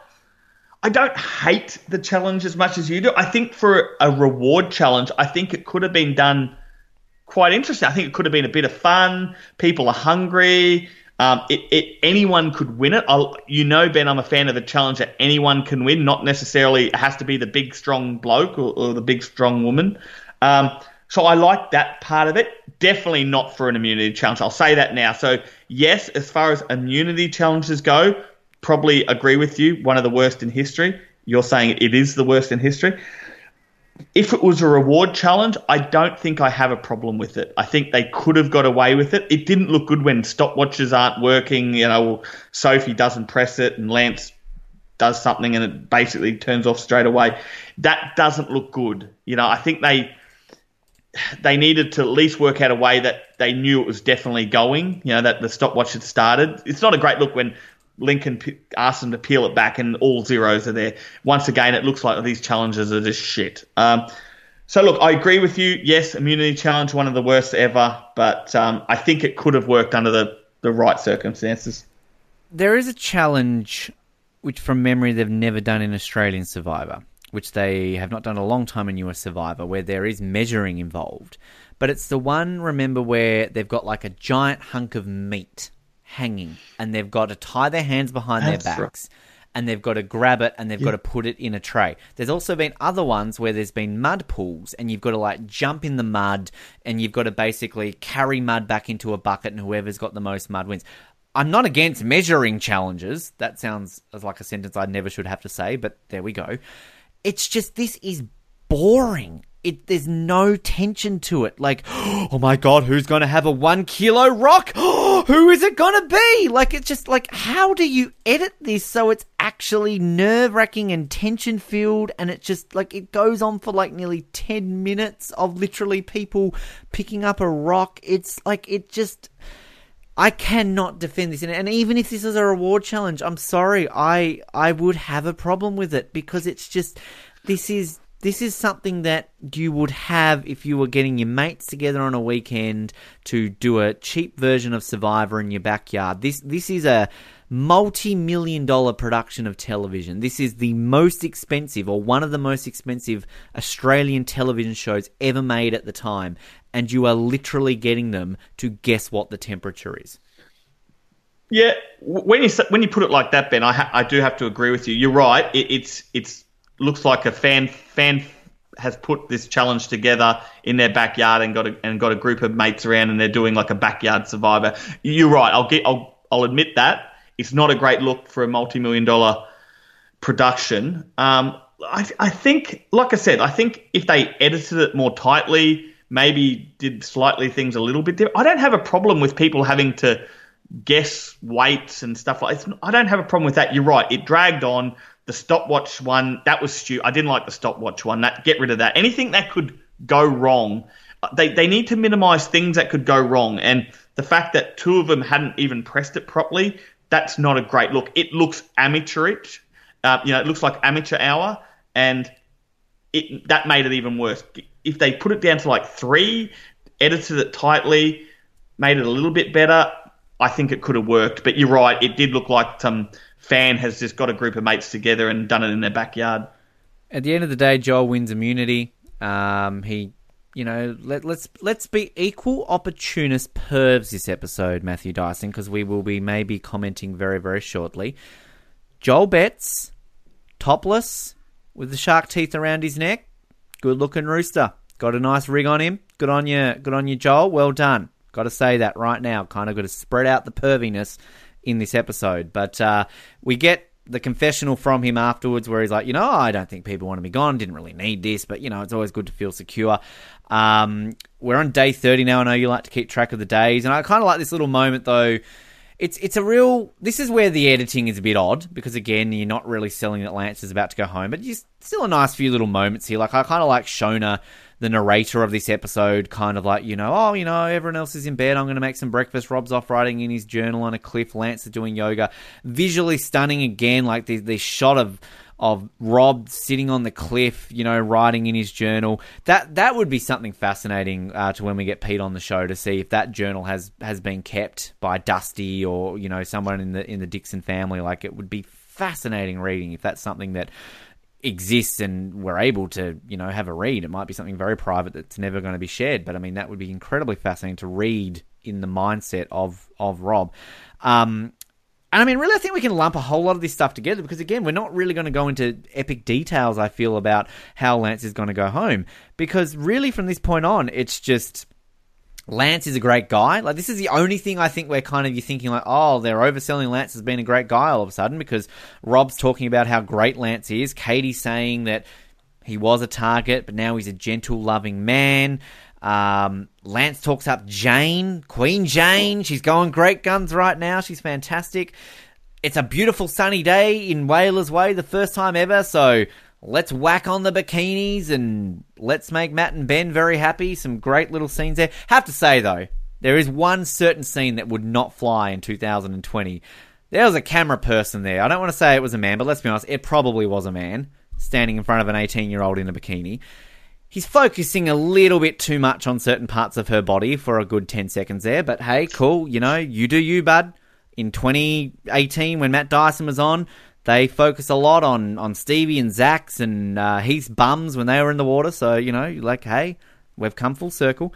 Um, great. I know I'm going to leave you to talk this other one up more than I will, but uh, Shonee gets a great little confessional here where you kind of feel a bit bad for Shonee. Like, you kind of feel a bit sorry for her that she's not really connecting a lot with the girls because they're off talking about things that she's not really into. Naked Shonee's back. Gotta say, Shonee, for a 49 year old, that bum, mm, Good. Um, equal opportunity perv. I'm covering all ages and genders here. Rob, your bum too. Actually, no, Lance is bum. We see Lance's bum in his speedos again. Actually, the, the speedos are back for Lance. Mm, looking good, Lance.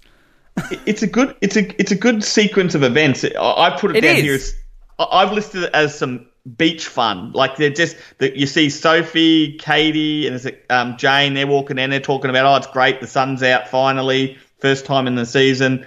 They're, they're keen to get their tan on. Um, Katie and Rob are throwing each other around in the water. Um, and let's, I see, yeah. Yeah, I was just going to say, and let's be honest, if if this is what the weather was like for 39 days, it would be remembered so much better because this, this is what Stephen Peters clearly saw in Whalers Way because it is it is stunning. Like the, the underwater shots when they're swimming in the water, the blue sky. Even Jane is like, "This is the first time we've had a sunny day in, in thirty days," and and like they would have wanted to sell this on Jane, in in Katie, in Sophie, hanging in their bikinis, you know, in in Lance in his gorgeous little gorgeous God, Ben, where am I going? Uh, his speedos. I mean, if Craig was still there, you know, we would have been checking out Craig's rig. You know, I'm sure we would have been te- checking out all the rigs out there. Sylvan's rig. Everyone's rig. You'll get a rig. Then we refer to them as D- DTs, not speedos. Sorry, I forgot the whole DT thing. But uh, uh, again, would but, be thought about completely differently if this was the weather the whole time. That that confessional with the backdrop of Rob when he, he's sitting on the rocks on the beach. You, you see that the great. It's a great sunny day. Beautiful beach and sand in the background, absolutely stunning. With then in the far distance, you've got, of course, the the Whalers Way cliffs in the back. Like that, that is the money shot. Like it is just it's such a beautiful, stunning location when you see it from that angle, that view.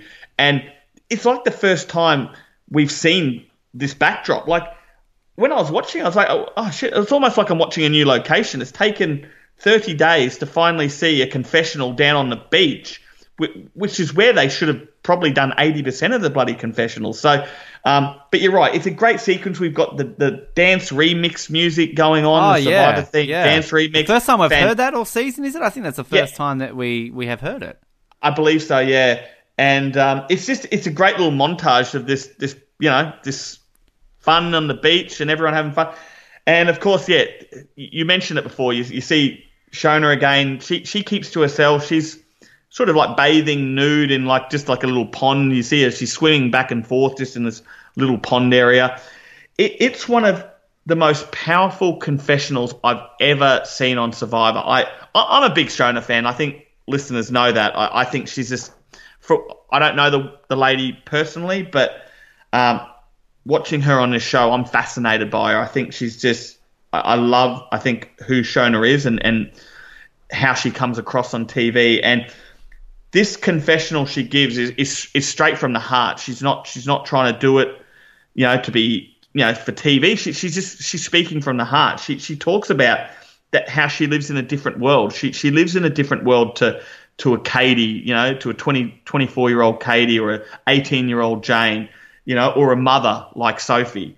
Um, you know, she, she talks about how you know she's never contemplated being married or, or, or she doesn't have children and that she's really finding it hard to relate to these women. She she she, she has that great line that she she's not going down to the, the store to buy a new frock you know her, her new clothes. Like Shonee's very different to the other women on this tribe but she still and this is what I love about Shona.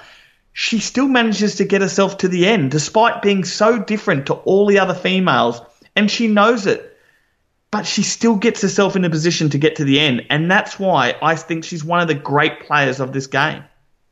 Couldn't agree more. And not only one of the great players, one of the great characters of this game. And you're right, it's a very emotional confessional here because I think kind of a lot of people can relate to that. Like I can relate to that. I, I know what it's like to to not necessarily get along with a certain type of people. You know, it's kind of we can all relate to that, and it's it is it's it's and it's very this again the higgledy piggledy editing of this episode. You know, it's it's sort of it, it comes down to this is a great sequence in a very weird mixture of sequences where ultimately we need to be knowing who's going home, and I think kind of this whole it's Tapara battle stations time isn't maybe necessarily sold as much as it should be at this point, but um, it's a nice sequence. It's a, it's a great sequence, and Shonee, great great person. Uh, I've never talked to her, but I'm saying in terms of what I'm seeing on my screen, great person. Love love Shonee to bits.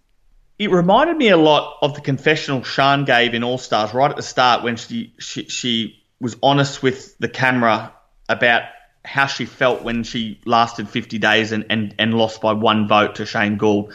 There, there was that honesty that, that Sean gave in that confessional that it, uh, it really touched your heart. You're like, you, you, a lot of people don't stop and think, well, okay, someone wins, but what about the person that, that got so close and actually lost? And and when Sean gave that confessional, you really understood.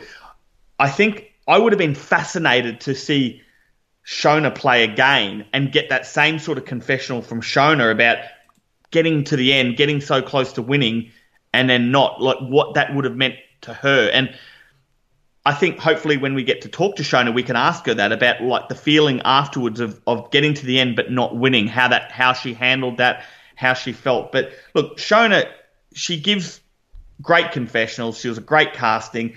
This, you know, we, we saw one of the best of all time, the Tiddlywinks one we always talk about. But this, I think it's it's one of the most power, powerful confessionals I've ever seen.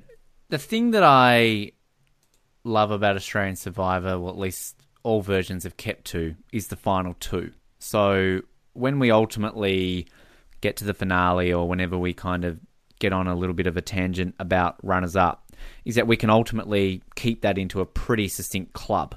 You know, whereas the US one you kind of get a bit skewy because you get into final three territory and all that kind of stuff. But you know, we've had six runners up of Australian Survivor because ultimately we have a two time runner up, a very unique distinction we can say in Australian Survivor. But gotta say, every runner up has some strong qualities about him. I would almost say that ranking the runners up might be more difficult than ranking the winners. I don't know how you feel about that. Yeah, to be honest, I've never really thought about it, but but you're right. Like it's it's something to think about um, because for someone to be a runner up, you, you've done you've done something credible to get that far. Whether it you know it doesn't matter how you play. I think you know Shona's played a different game to say you know um, Justin Melvey in in, in season two, um, but yeah, it, it is fascinating. It, it, people can get to the end playing all different types of games, and uh, you know, look at Baden for instance. Baden got to the end and, and, lost to lost to Pia Miranda, and Baden nearly went home first vote. You know, um, or first vote of his tribe. So, um, you know. It, it is fascinating. It's a, it's a great topic to talk about, and we will cover it later on. But um, yeah, I would be interested. I'm looking forward to that when we talk to Shona about you know what it, what it feels like to get to the end and not win. And I think you know she gives honest answers, especially in these confessionals. And yeah, I think something I would have liked to seen that if she got into an All Stars to get to get that confessional from her about you know what it feels like to play again and and to hopefully you know get to the end again. Maybe we could give you some homework because I know how much you love it. But you could come up. We could almost like have a. Remember in high school, you actually used to have debating clubs and stuff like that we can maybe down the line do a what's worse, being the first boot or the runner up episode. Well, it's funny you say that. I, um, Des, Des and I, uh, we posted a photo with with Tara and Lee. Um, we had a we had a catch up. This is going back about two years ago, and uh, we had we had a big Survivor catch up, and it was it was probably the first well, was the first time in Australian Survivor history where two first boots had been in a photo just by themselves with with two runners up, and I actually put it on my social media, and I I actually put out that question, that exact question you just asked. I said, you know, what's worse, being the first boot or being the runner up? And and to be honest, like, yeah, okay, they got to play the game a lot longer than a first boot, but they got to the end and didn't win the prize. Like they didn't get to be the sole survivor. They, they didn't get to win the five hundred thousand like a first boot like myself or Des, we were we were so far away from getting to the end. It's you don't even think about the money or the title because we you know we we came 24th. But to get to the end, I I would be interested to see how I would handle it personally, getting to the end and not winning. I and, I, and I've told you this Ben before. I would have been a thousand times more devastated getting to the end and not winning. That was my biggest dread is getting to the end and not winning being first boot, okay, no one wants to be first boot, but I can handle that. I don't think I could have handled getting to the end and not winning. I actually really can't wait, and we're going to be a long time away from this. Talking to Shane. Yeah, I know we're kind of getting very sidetracked here because we're we're nowhere near the Channel Ten version, but Shane to me is one of the greatest players Australian Survivor has ever played. I don't think she gets any credit for that, and she's also one of the most fascinating people I've ever watched on Survivor particularly in All Stars. And I think that her story is forever overshadowed uh, by David winning All Stars, which is a shame. Uh, again, we're getting well sidetracked ahead of ourselves, but I just want to put this on the record. I'm a I'm a mad Shane fan. Um, she might even she might even threaten Queen Jane for the the throne. Uh, I mean, she can't touch Queen Katie, but uh, no. anyway, side tangent. Uh, before we get to tribal, So, two things I want to talk about. Clearly, we've got to talk about a very important confessional here from Lance because, again, it's never been replayed at all, ever. Um, Sophie talking this alliance uh, where she's basically like, I'm in this alliance of four. It's very rare that we've ever heard them. This isn't. Is this the first time we've ever got them actually to say the A word and say that this is kind of? Like, I know Katie's mentioned it a few times and that, but this is solid. Like shown us at the beginning, saying this is the alliance. You know, Sophie now, this is the alliance. She basically is saying, okay, the target was was Joel. He's gone. I'm not going to vote for Jane, but it's also going to be hard to write Lance's name down. So this is actually a very com- classic modern day confessional pre-tribal of oh, who's it going to be? it's it's unique, but like just respect to Sophie here because again we we haven't really seen a lot of Sophie gameplay, but I I think she's she's maybe the most underestimated important person of this season in terms of where she's at in this game. And I think we're kind of seeing that now. And clearly she will be part of a big divide in a couple of weeks. But that's one point that I wanted to maybe get you to get your thoughts on and just kind of this little moment. From Sophie but then obviously the Lance confessional the I don't believe there are any alliances. I really want to go to the end little confessional. We played at the very beginning of this episode, of course. Now, I realize we've had a few confessionals of Lance saying this, but this is the one that it's kind of shoved in out. This this is like cat in one world. You know, everyone loves a good blind side. You know, aren't they fun to watch? This is the the classic Survivor equivalent of it, and it, it kind of it it bites him in the ass people obviously have kind of never let this go. We're not going to let it go next week, Lance. We'll have to bring it up. But I, I, I, genuinely feel for the guy because I don't blame Lance. Lance is the nicest human being that has ever existed. And I am kind of seeing it from his perspective that why he doesn't believe there's an alliance. So I, I legitimately feel bad for him watching this confessional. It does make it hard to defend him, though, Ben. It, it does. And that's I'm gonna. I'm. I can't wait to talk to Lance. I've never spoken to Lance before. I know. I know you have on, on other podcasts, but I'm. I need to know what. I need to get to the bottom of how you can play 30 Days of Survivor and still think there's no alliance. Like to me, I'm intrigued, I, and and I can't wait. I can't wait for him to tell us why he thought that. And maybe maybe it was the brilliance of all the other players that they convinced this bloke that there was no alliance, and and I can't wait. And and hopefully he tells us. But I find it hard. I really find it hard. I find it hard to believe. I find it hard to defend him that after 30 days in a game of survival, which is outwit a play at last, you don't know there's alliances. And look, I can definitely see that perspective, but I think you've got to remember that in 2002 this was still a very new thing. I mean, you've got to look at Borneo, I think, as a classic example of this because it was something that, again, nobody wanted to believe, even when it was so flatly in your face. And that, like, Sean, Dr. Sean, did not want to believe it. I think it was just it's it's a personality trait. I think. I think kind of when you're you're you're that type of person who just believes the best in people. And Lance is that type of person. Lance will find the positive in every single person, believe in them no matter who they are, no matter what they are, and doesn't want to believe that anything is wrong in the game, in life. Like there are people, like we all know people who, you know, no matter what is happening outside, they want to believe that there is good out there no matter what. And I just think that that comes into Lance. And I, I totally get your perspective. I totally get that. And we're, um, we're, you know, Monday morning quarterbacks here on the show. We're, we're literally sitting here going, Lance, how could you be so stupid? Like, what are you doing? But I, I, this is where I think I can differ and kind of see inside Lance that sounded wrong, but you know where I'm going there. That I can see from that perspective that he just genuinely thought this game was purely based on relationships and friendships and just didn't want to see it from that game perspective. Because, he, again, he's literally here saying, like, I'm going to go to the end because clearly people like me, so what else do I need to do?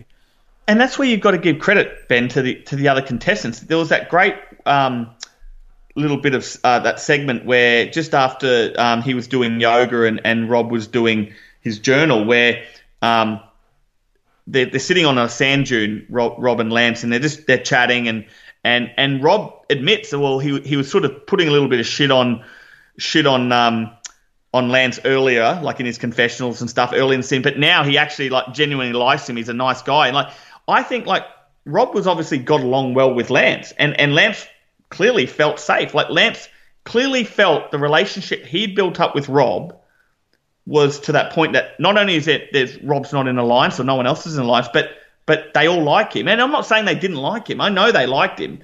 But that that's where you've got to give credit to someone like Rob, that he can sit there, have this great conversation with Lance early hours of the morning on a sand dune, making him feel like there's absolutely no, not any bit of worry. He's not going home. You're, safe. You're all good. You're a great bloke. All this, and then all of a sudden he gets voted out.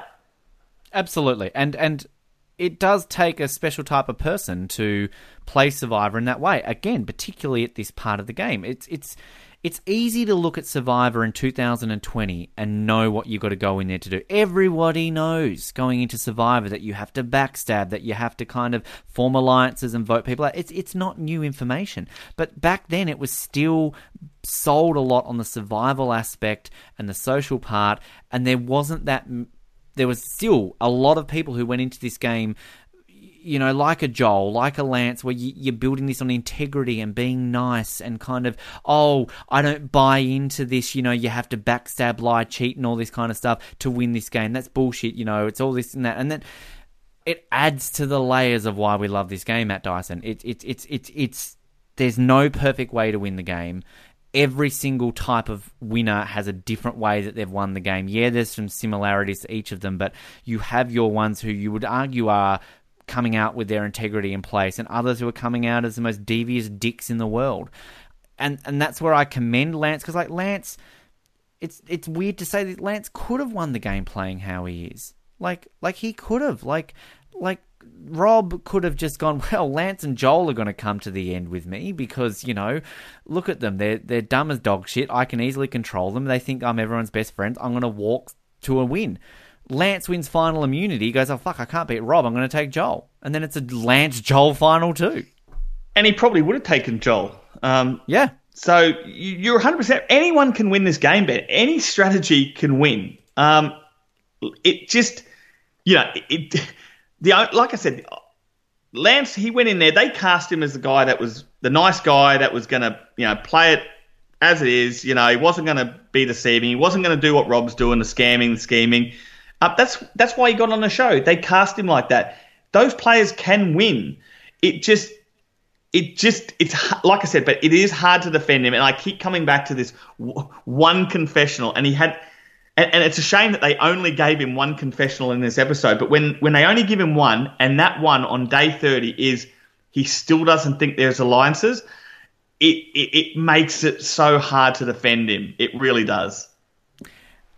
Uh, look, I, I, it's going to be a, fascinating interview next week with Lance because I, I have kept up a, a, pretty good friendship with Lance over the couple of years since I've known him, uh, getting him back on the Oz Network a few years ago, and the guy is exactly what you you think he is. He's just so goddamn nice. He he. I don't think there's a person on this planet who would say a bad word about Lance. And we're kind of jumping ahead a little bit here because we're going to eulogizing him in a sec because we haven't actually quite got to his vote out. But you can't not help and I'm smiling right now thinking of Lance because this this is a guy that would do anything for you. And yeah, I, I, I definitely see your perspective where it's hard to defend him. Absolutely. Like I, I I'm not going to sit here and say you're wrong because I think this is a case of you interpret a person differently and you can buy into how they're doing things differently. I, th- I think that's just what it comes down to ultimately here, and I, I see all angles of it. And, and I'm not and I'm not having a go at Lance about how he played uh, you know, yes, I wish that he was more aware of the, the alliances, of course. But if he wanted to go in there playing that honest game, there's nothing wrong with that. That can win you the game. That's if that's him and that's how he wants to play the game. He's got every right to do that. And I don't, and I don't mind seeing a player on a season. It's not I don't. It's not the player that I like to watch play Survivor, but I do like to have at least one of them on every season. So I've got no problem. Like I'm not having a go at Lance. I'm just saying, you know, when we sit here, it's his vote out episode. You know, when you that what makes it hard. That's all I'm pointing out. Do you have anything to add on what I brought up a little second ago about Sophie's sort of little moment here where she's kind of? Cause I, I don't know. Like I just, it's one of these, it's one of these moments that I don't think really is important. Let's be honest. But I just, I just appreciate it kind of for what she's what she's saying here because again I, I, like to see these moments where we get in a little bit of the mind of these people. This is something that ultimately i don't think we ever got with karen too much. And at that point when karen was in the game i could have said sophie's maybe the other one. I don't really know what she's doing out there. But now i feel we're getting a little bit of an insight into her. So it's just a little moment i i just wanted to point out. No, we're definitely learning more about sophie. It's a shame it's come right at the back end of this season. But uh, it has been good these last two episodes. We've we've definitely learnt more about she is playing the game, what type of game she's playing, and um, yeah, it's just a shame we didn't get to see more of it earlier on. One moment too I do like is uh, just before we go to tribal is uh, you know Jane Queen Jane here she is uh, with a little nobody feels safe line that probably would have gone into their weekly promo on Channel Nine, but I just love the random little Joel moment where he's like, "Oh yeah, I've had a head spin," and then there's kind of silence, and he goes, oh, "Shit." Uh, like it's just, it's a subtle little moment. It's just, it's just really, I, again, weirdly edited episode. But I just love the editing of this bit where he's like, "Oh, sorry, I got a head spin." Oh shit! just the way he does And- it. They give him a confessional down on the beach as well. Where were these beach bloody Yeah. confessionals? Dear God, It's they they look stunning. Stephen Peters was frothing at the bit this episode. He's like, "Fuck, finally, thirty days in, this is paying off." He was probably in a bikini Yeah, I'd pay to see it. Hang on, Steve. Um, a, a mankini. A mankini. Uh, again, we've said this every week. Tribal, nothing huge to talk about. Um, you know, the questions going on here. No- Craig comes in looking fresh there. Craig, Naomi looking good too. Uh, you mentioned before, kind of slightly uncomfortable to hear Rob talking a little bit about his son there, obviously. Um, we learned from Shona they're down to their last fishing hook. Cool. Uh, this is the one glaring bit here, though. Uh, you know, Lincoln obviously talked a little bit about kind of, you know, getting handed the questions and kind of this, that, and everything else. And if, if you're an editor reader, like you read the edit, sorry, you know, Lincoln's question to Lance, hey, Lance, so you feel like you'll be around for a while, do you, buddy, old champ, old collar? You're going to be around a little bit longer, aren't you? What do you think? if if you're getting asked that question at tribal, your head is is in the noose. I'm telling you right now. If you're get any tip for anyone that's going to play this game, if they're asking you that question, you you're about to get it chopped off. And then you go, all right, we're going to come up with a new scale on this show. You have Lance Brooks, as in the calm, cool, whatever happens, happens scale, to the Matt Dyson, you're a dickhead, you're a dickhead, you're all dickheads. Wake up and play the game, dickheads. Ben, I said everyone goes on playing a different game, so I can't wait till we get to your episode. Um, you thought our Craig interview the other week was long. Wait till you get to the two week stretch where we recap Matt's boot, and then I will be sitting here interviewing him for however long it takes for me to, I don't know, do what. But um, anyway, but yeah, um, Katie talking about things having changed at this point in the game, about how they have to. I, I like that line though from Katie where she says like, "Oh, we have to vote each other off, otherwise we'd still be here forever playing the game." There's a thought. Great all out in Whalers Way, 18 years later, still playing there. Um, so then we kind of get to the votes. Joel votes for Jane, kind of gives her a bit of shit. You got the least contribution getting us this far. Uh, Lance voting for Shona, uh, saying I admire your integrity, um, but you know not going to get to the end of the game. And Shona saying to, about Lance, she votes for Lance. Uh, there's no justice. It's very hard to make this vote. Uh, and basically, Lance goes our very first Australian survivor blindside, poor Lance. Um, and apparently Joel a little bit upset. Two vote outs in a row. Oh, two out of the last three, I should say. Where uh, somebody's having a bit of a Simon and Garfunkel, "Hello Darkness, my old friend" moment there. And Lincoln's back to his best. He gives a great line. He says, "Maybe a surprise for Lance tonight. Maybe a few surprises to come." Great, great little line. I love it. I love these natural little lines. Again, wait till we get to Channel 10 and I'll be every episode talking about JLP's fourth little one liners at the end. But um, yeah, so the vote was 5 1 1. Uh, bye bye, Lance. This will be the last time that three people get votes in a tribal council this season. So there you go. Fun little fact. Uh, before we eulogize Lance, um, next week, uh, Rob scamming. There's a family thing, and somebody nearly dies next week. So, uh, uh, gotta say, challenge next week, a lot better. We get Rob and Joel. We can't, uh, we can't not like, and we get what do we get next week? Uh, Next week is Give Me Me Bloody Boat Back episode. I've been waiting for this episode since we started this podcast. Yes. Ben, it's it, it, everyone's at their best in this episode, but uh, yeah, I can't wait for that challenge. There's, there's cherry ripes going everywhere. There's, but uh, don't forget, Joel he gives his word to Rob next episode. This is where this is where it all begins. Yeah, maybe the the biggest episode of the season next week. I mean, we said that a few times, but yeah, you're absolutely right. Yeah, that the, the Joel deal is happening this week. The key moment of this season. Let's let's point this out right now. This is the moment that will set the win up for Rob. Is next week Joel's little deal. Um, so it's a big episode next week. Uh, when we say next week, we obviously mean a fortnight's time for us recapping it. Next week, of course, we're going to be having Lance on the show. Now, let's eulogize Lance. Uh, I, I, we should have talked about this in pre-production. I could have been editing this out, but fucking, I'm going to say this right now. I don't have the book with me, so uh, I can't really read a lot of uh, Lance's eulogy bits here. I mean, you've got it in front of you there if you want to kind of scroll through it. Uh, just putting you on the spot there, but you know, Lance first ever person to be blindsided. Uh, great guy. We've already gone over a lot of this stuff, but um, just.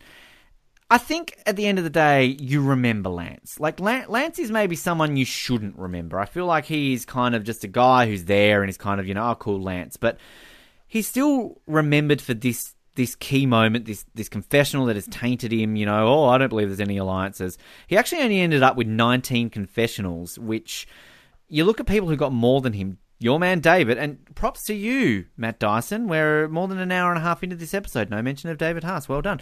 Uh, 20 to David. Deb got 22, Karen 24, Naomi 23. So people who lasted less time than him got more confessionals.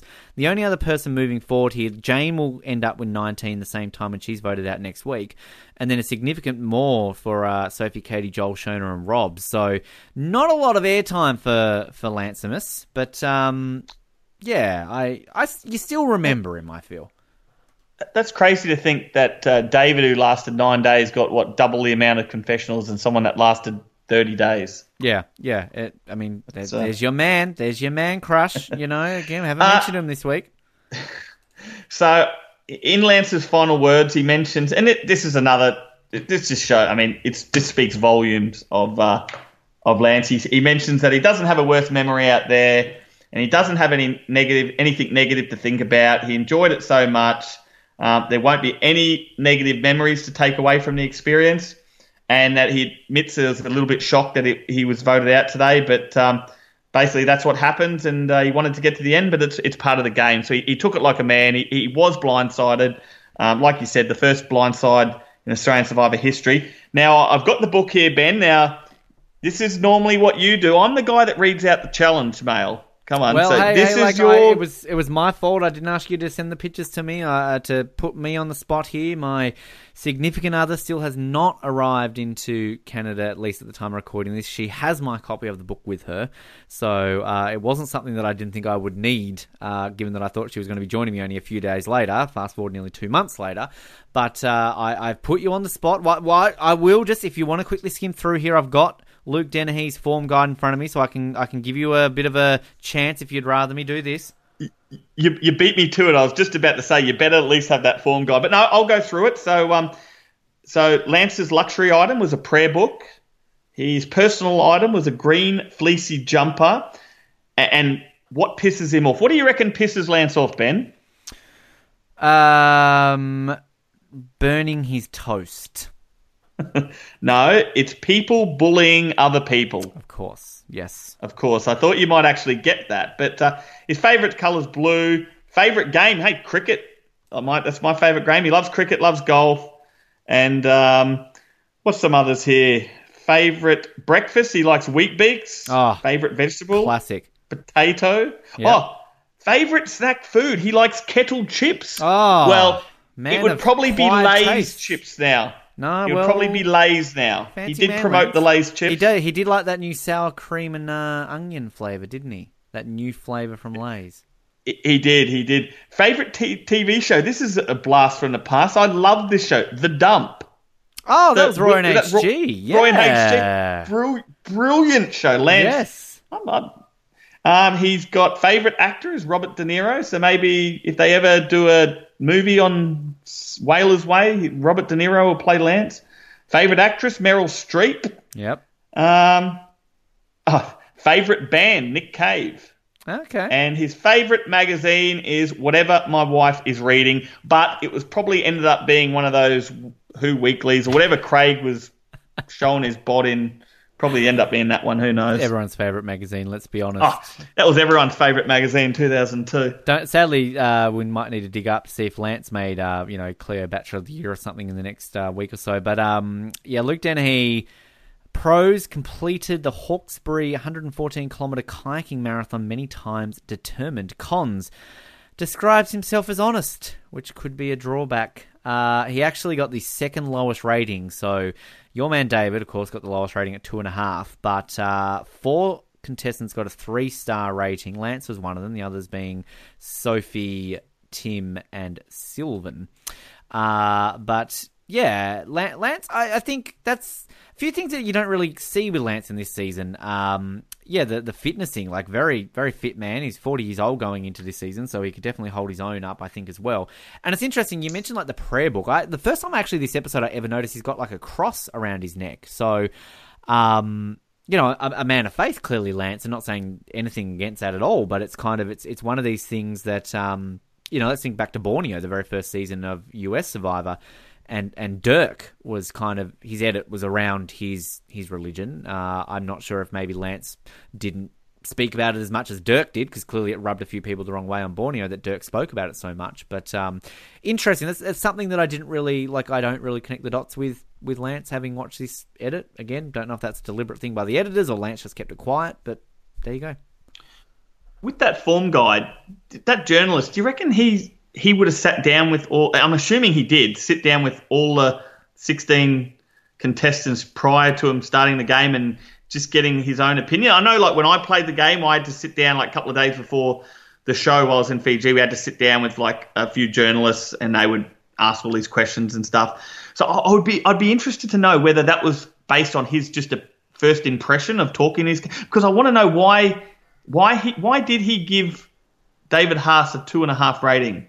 Like, did he just not like the guy from? Was he a bit like Craig that he just didn't gel with David Haas? I, I don't know. I'm, I'm I'm interested to know why he got such a low rating. Maybe maybe Luke Dennehy's uh, actually Craig's alias, not uh, whatever Craig told us last last week. Craig so. would have given him a 0.5, and that's only because it couldn't be zero. It wasn't allowed to be zero. Yeah, I mean, look, any again, any final things you want to add on on Lance? Um, no, I think yeah, it, he he probably got a little bit lucky that he was in a in a tribe where they only went to tribal council once. I think you know he he did great to last thirty days, but you know playing playing the style of game he did, it can either get you to the end or it can get you out very early. And um, you know he, he, was fortunate enough to be in a tribe that uh, you know in thirty days, you know he I mean, he went to tribal councils when, when the merge, obviously, with Aurora, but he was never going to get voted out in that stage, just the way the game went. But to only to have to go to one tribal in that initial part of the game, you know, was probably ended up being pretty lucky for Lance. But uh, look, he he was cast for a reason. He he was he was on there to be the honest bloke. He he, he ended up doing that the whole way through. It didn't get him the win, but like you've got to give credit. Anyone that last 30 days uh, in a game of Survivor has done something right, and I'm sure Lance did plenty of things right. And uh, you know, it's a shame that he only got um, 11 confessionals. It would have been good to see a, another side to Lance. Like, what else does he have to offer? But um, yeah, it's it's going to be a very interesting chat and uh, one that I, I'm definitely looking forward to. 19 confessionals just to be that guy who's going to correct you there quickly. But um, yeah, it's no, he's going to be a good chat, and uh, he's a great guy, Lance, and very much looking forward to to chatting because uh, he's also got a very interesting story outside of Survivor, like sort of what he's up to now and what he's done uh, in the 18 years since, and just a bit of a teaser too. Lance has basically been the the main guy who's kept in contact with a lot of these cast members as we're sort of learning a lot through talking to everybody that not many of these people have kept in touch sadly over the years but but Lance is kind of the glue who sort of has. I mean, let's be honest, Lance has hooked us up with a couple of people and helped us with some interviews. So, yeah, uh, it's it's going to be a lot of fun. And and one thing too, unique aspect for Lance, as far as I know, the only ever Survivor player in the world to be called Lance. So, you know, Lancelot the Great, maybe I don't know. Maybe it's it's a, I, I, it's a weird thing that I like. I don't know about you, but like, I mean, you've got a common name. There's been a few Matts who've played Survivor there's been a few Bens who have played Survivor. You know, it's kind of we're not in that unique category, but I don't think we're ever going to have a Shona again. You know, I don't think we're ever going to have a Sylvan again. We're probably never going to have a Shonee. You know, it's kind of Fenella, like these sort of unique names that I, I kind of. I'd love to be a contender. Maybe if I ever get cast, I'm going to call myself like table or something like that. I don't know. Like I just looked at a table. That was the first thing I saw. You, you you you would be simply known as Waterworth. Yeah, no, I'd be proud of that. I'd I'd, I'd want Probst to give me a last name. It, it, the old Cochrane. Um, it's funny though because when they they asked you in production, like before you go out there, they say what name do you want to be known as. So they wanted to know was it was it Matthew, was it Matt, and I thought about it. and I thought no, just put Matt. And I actually said, I said, oh, because I know it's obviously a common name. I said, oh, you know, if there's a if there's a another Matt or Matthew out there, um, you know, I'll just go by my last name because you know, going through high school, work and all that, they just get called Dyson. So I would have been happy just being called Dyson throughout the show. Um, but they never said anything. They were just happy to say, "Okay, Matt." And then I get out there, and of course I see Matt Rogers, and I should I should have just said right from then. I should have said, "I." when when when uh, JLP asked me, I should have said, "Yep, yeah, Dyson." But uh, that that's actually one of my regrets. I, I, probably once I saw Matt Rogers, I should have just gone under my surname. But uh, you kind of get um, so many bloody Matts playing these days. It's, it gets all confusing. Well, you're one of four who's played Australian Survivor, of course. But on the, on the Dyson thing, do you ever get called like a vacuum cleaner? Do you get told that you suck or anything like that? well, you you'll probably call me that when you recap my uh, my episode. Hey, then. there we go. Bradley brought to you by our good friends at Dyson because Matt sucks. There we go. Look at that. How it sells it. Uh, you could actually shit. be a spokesperson for Dyson. You could literally be like, hey, Dyson, my name's, last name's Dyson, and I suck at Survivor. Well, we, we, we've seen, we've seen the bloody, the ads that Jeff Brown was doing, uh, after he got out. He, he was hitting up all these ads and, you know, doing ads for water and, uh, was it organic harvest and stuff. So, uh, hey, who who knows? I could have been doing stuff for the vacuum cleaners, and I could do ads for water. I could tell them how much it's worth. You know, it's uh, it's it's pretty simple. Uh, it's always a lot of fun bringing these episodes to you. As we mentioned, next week we will have Lance Brooks on the show to chat to you about his time on Australian Survivor. In the meantime, thanks to everyone who's been tuning in the last few weeks. I've obviously had a great couple of interviews in the last week or so uh, with with Craig and Jeff. Uh, we're glad you very much enjoyed them. We've enjoyed bringing them to you, getting some great content from both of them. And yeah, we're, we're still obviously going strong with season one Whalers Way. Got plenty of exciting things to come, and uh, I'm very much looking forward to it. As, as always, like us on Facebook, follow us, Twitter, subscribe, all the relevant channels, Instagram as well. Help us get to 500 on any of our pages now. Matt's opened that door, of course. We say this every single week. So if you get us to 500 on either Instagram, on Facebook, or Twitter, Matt will swing on a vine. And if you get us to a 1,000, he will finally reveal this tape. I think, I think, Matt, that once we eventually we've got to, I think you need to set a deadline for these, right? And then we all of a sudden have to say, okay, it's been this long. I will combine all of them. Ben, you know I love dropping bombshells on this podcast. I can't just let people know what it's going to be. I, we, we, we set the original amount. If if I end up bringing that forward, well, you will find out on a bombshell announcement on this podcast. I, I tell you what, I I I have maybe two audition tapes that I did. I, I've applied. I've applied three times. Maybe I've got three. I don't know. I I will kind of I have to gamble with them. Mine aren't bad. Mine are just stupid. I mean, one of my audition tapes literally has a US contestant in it, which I'll just kind of tease out that. But um, I don't know. I'm more intrigued for yours because this was like 18 years ago. I, I, mean, I would love to see your one that got you onto Channel 10, to be honest. But I mean, maybe that can be something that we can post when we get to your episode. But I don't think people really want to see mine. I didn't get on the show, so who gives a shit? can, can I? No, I, I want to see it. Especially, you're saying yours isn't bad. My original one from 2001, it's fucking bad, Ben. Well, clearly mine weren't good either. I mean, I didn't get on the show, so. yeah, it, it, mine's terrible, but yeah, we'll wait. We'll let's see what happens. We, sure. I've still got to, I've still got to track down Ben Dark first. That's well, actually, that's mission. that's our biggest problem. Actually, I, I tell you one thing. I might even dangle this little carrot in front of your eyes. I might have my Big Brother audition tape. The one time I applied for Big Brother, which involved me in a blow up doll. So. How about I dangle that little one out in front of you? That's probably the. Oh. I don't even know if I've got that anymore, but like if I do, I have not seen that in forever. So um, find it, Ben. Find it. Yeah. And, and we're, we're, we're still uh, up until this point. We're still looking for for ads of KFC ads for Sylvan. Yes. There's, there's things we're look we're, we're looking for things. So we're still looking for the ads. The Wheel of Fortune, bloody carryover champ Sylvan. Matt, let's gamble our lives on this. If somebody finds us a Sylvan Dawning KFC ad, Wheel of Fortune, or that other show that he was in in the 80s, we will release one of the audition tapes. How does that sound? Absolutely. Okay, deal. Done. Deal. And not just mine, Done. Matt Dyson's as well. Look at that. Yep. He's great. If, hey! if, we, if if we get a Sylvan Dawny KFC ad or a Wheel of Fortune episode, or what what was that original show he was on? Dare or Double Dare or something? Double, yeah, I think that's what it was called. Something like that. If we get any of that, I'll I'll release it. That's okay. Add that onto the list. And there you go. Perfect. Done. All right. Everyone, thanks for tuning in. This has been a lot of fun. You are tuning into Australian Survivor Archives, of course. Uh, we will be back next week, as I mentioned. My name is Ben, and I'm going to go enjoy some afternoon tea! My name's Matt Dyson, and it's time for me to find the honeypot. How does it make you feel? Well, it actually makes me feel alright because if I have to burn her at the end of the day, I've got something up my sleeve as an excuse. So if I give you a great big hug, Yeah, that would be really nice. You're a good boy. you're a naughty girl. I'm not naughty. He's naughty. It's all because of Craig. I think he's a creep. I don't necessarily 100% believe Katie. I know that, that either way she's going to be bent apart if I do, you know, burn her. Joel, I don't know, he does this thing with his nose, like he'll blow his nose with his hands just before we're about to serve rice, and we all scoop our rice, and it makes me sick. Oh, oh, oh, guys, guys, guys! It drives me up the oh, wall. Jane does very little towards catching any food or cooking any food.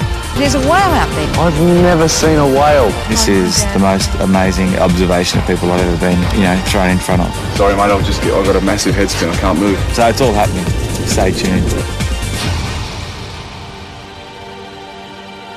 Land on the mark as often as can be, and you'll be sitting down. For afternoon tea! Woo! Oh, hey, Rob. Come on, John. Big day, buddy. I'm not a high five problem. No, we'll sh- shake hands then. I'm really struggling with Joel at the moment. The giddy ups and the high fives. Yuck. Think my dad with bugs us all, and he says, giddy up, giddy up. I've been me. Yuck. Welcome to an immunity challenge that will get you thinking about things you probably take for granted. Weight, length, temperature, volume, and time. First stage is bring me an object that weighs one kilo. Okay, stage two. This time I want something that is one metre long. Stage three. This time you're judging time. This time it's volume. Oh no. I've got a thermometer. You suck. Okay, guys, down to two. This time you're going to guess each other's weight.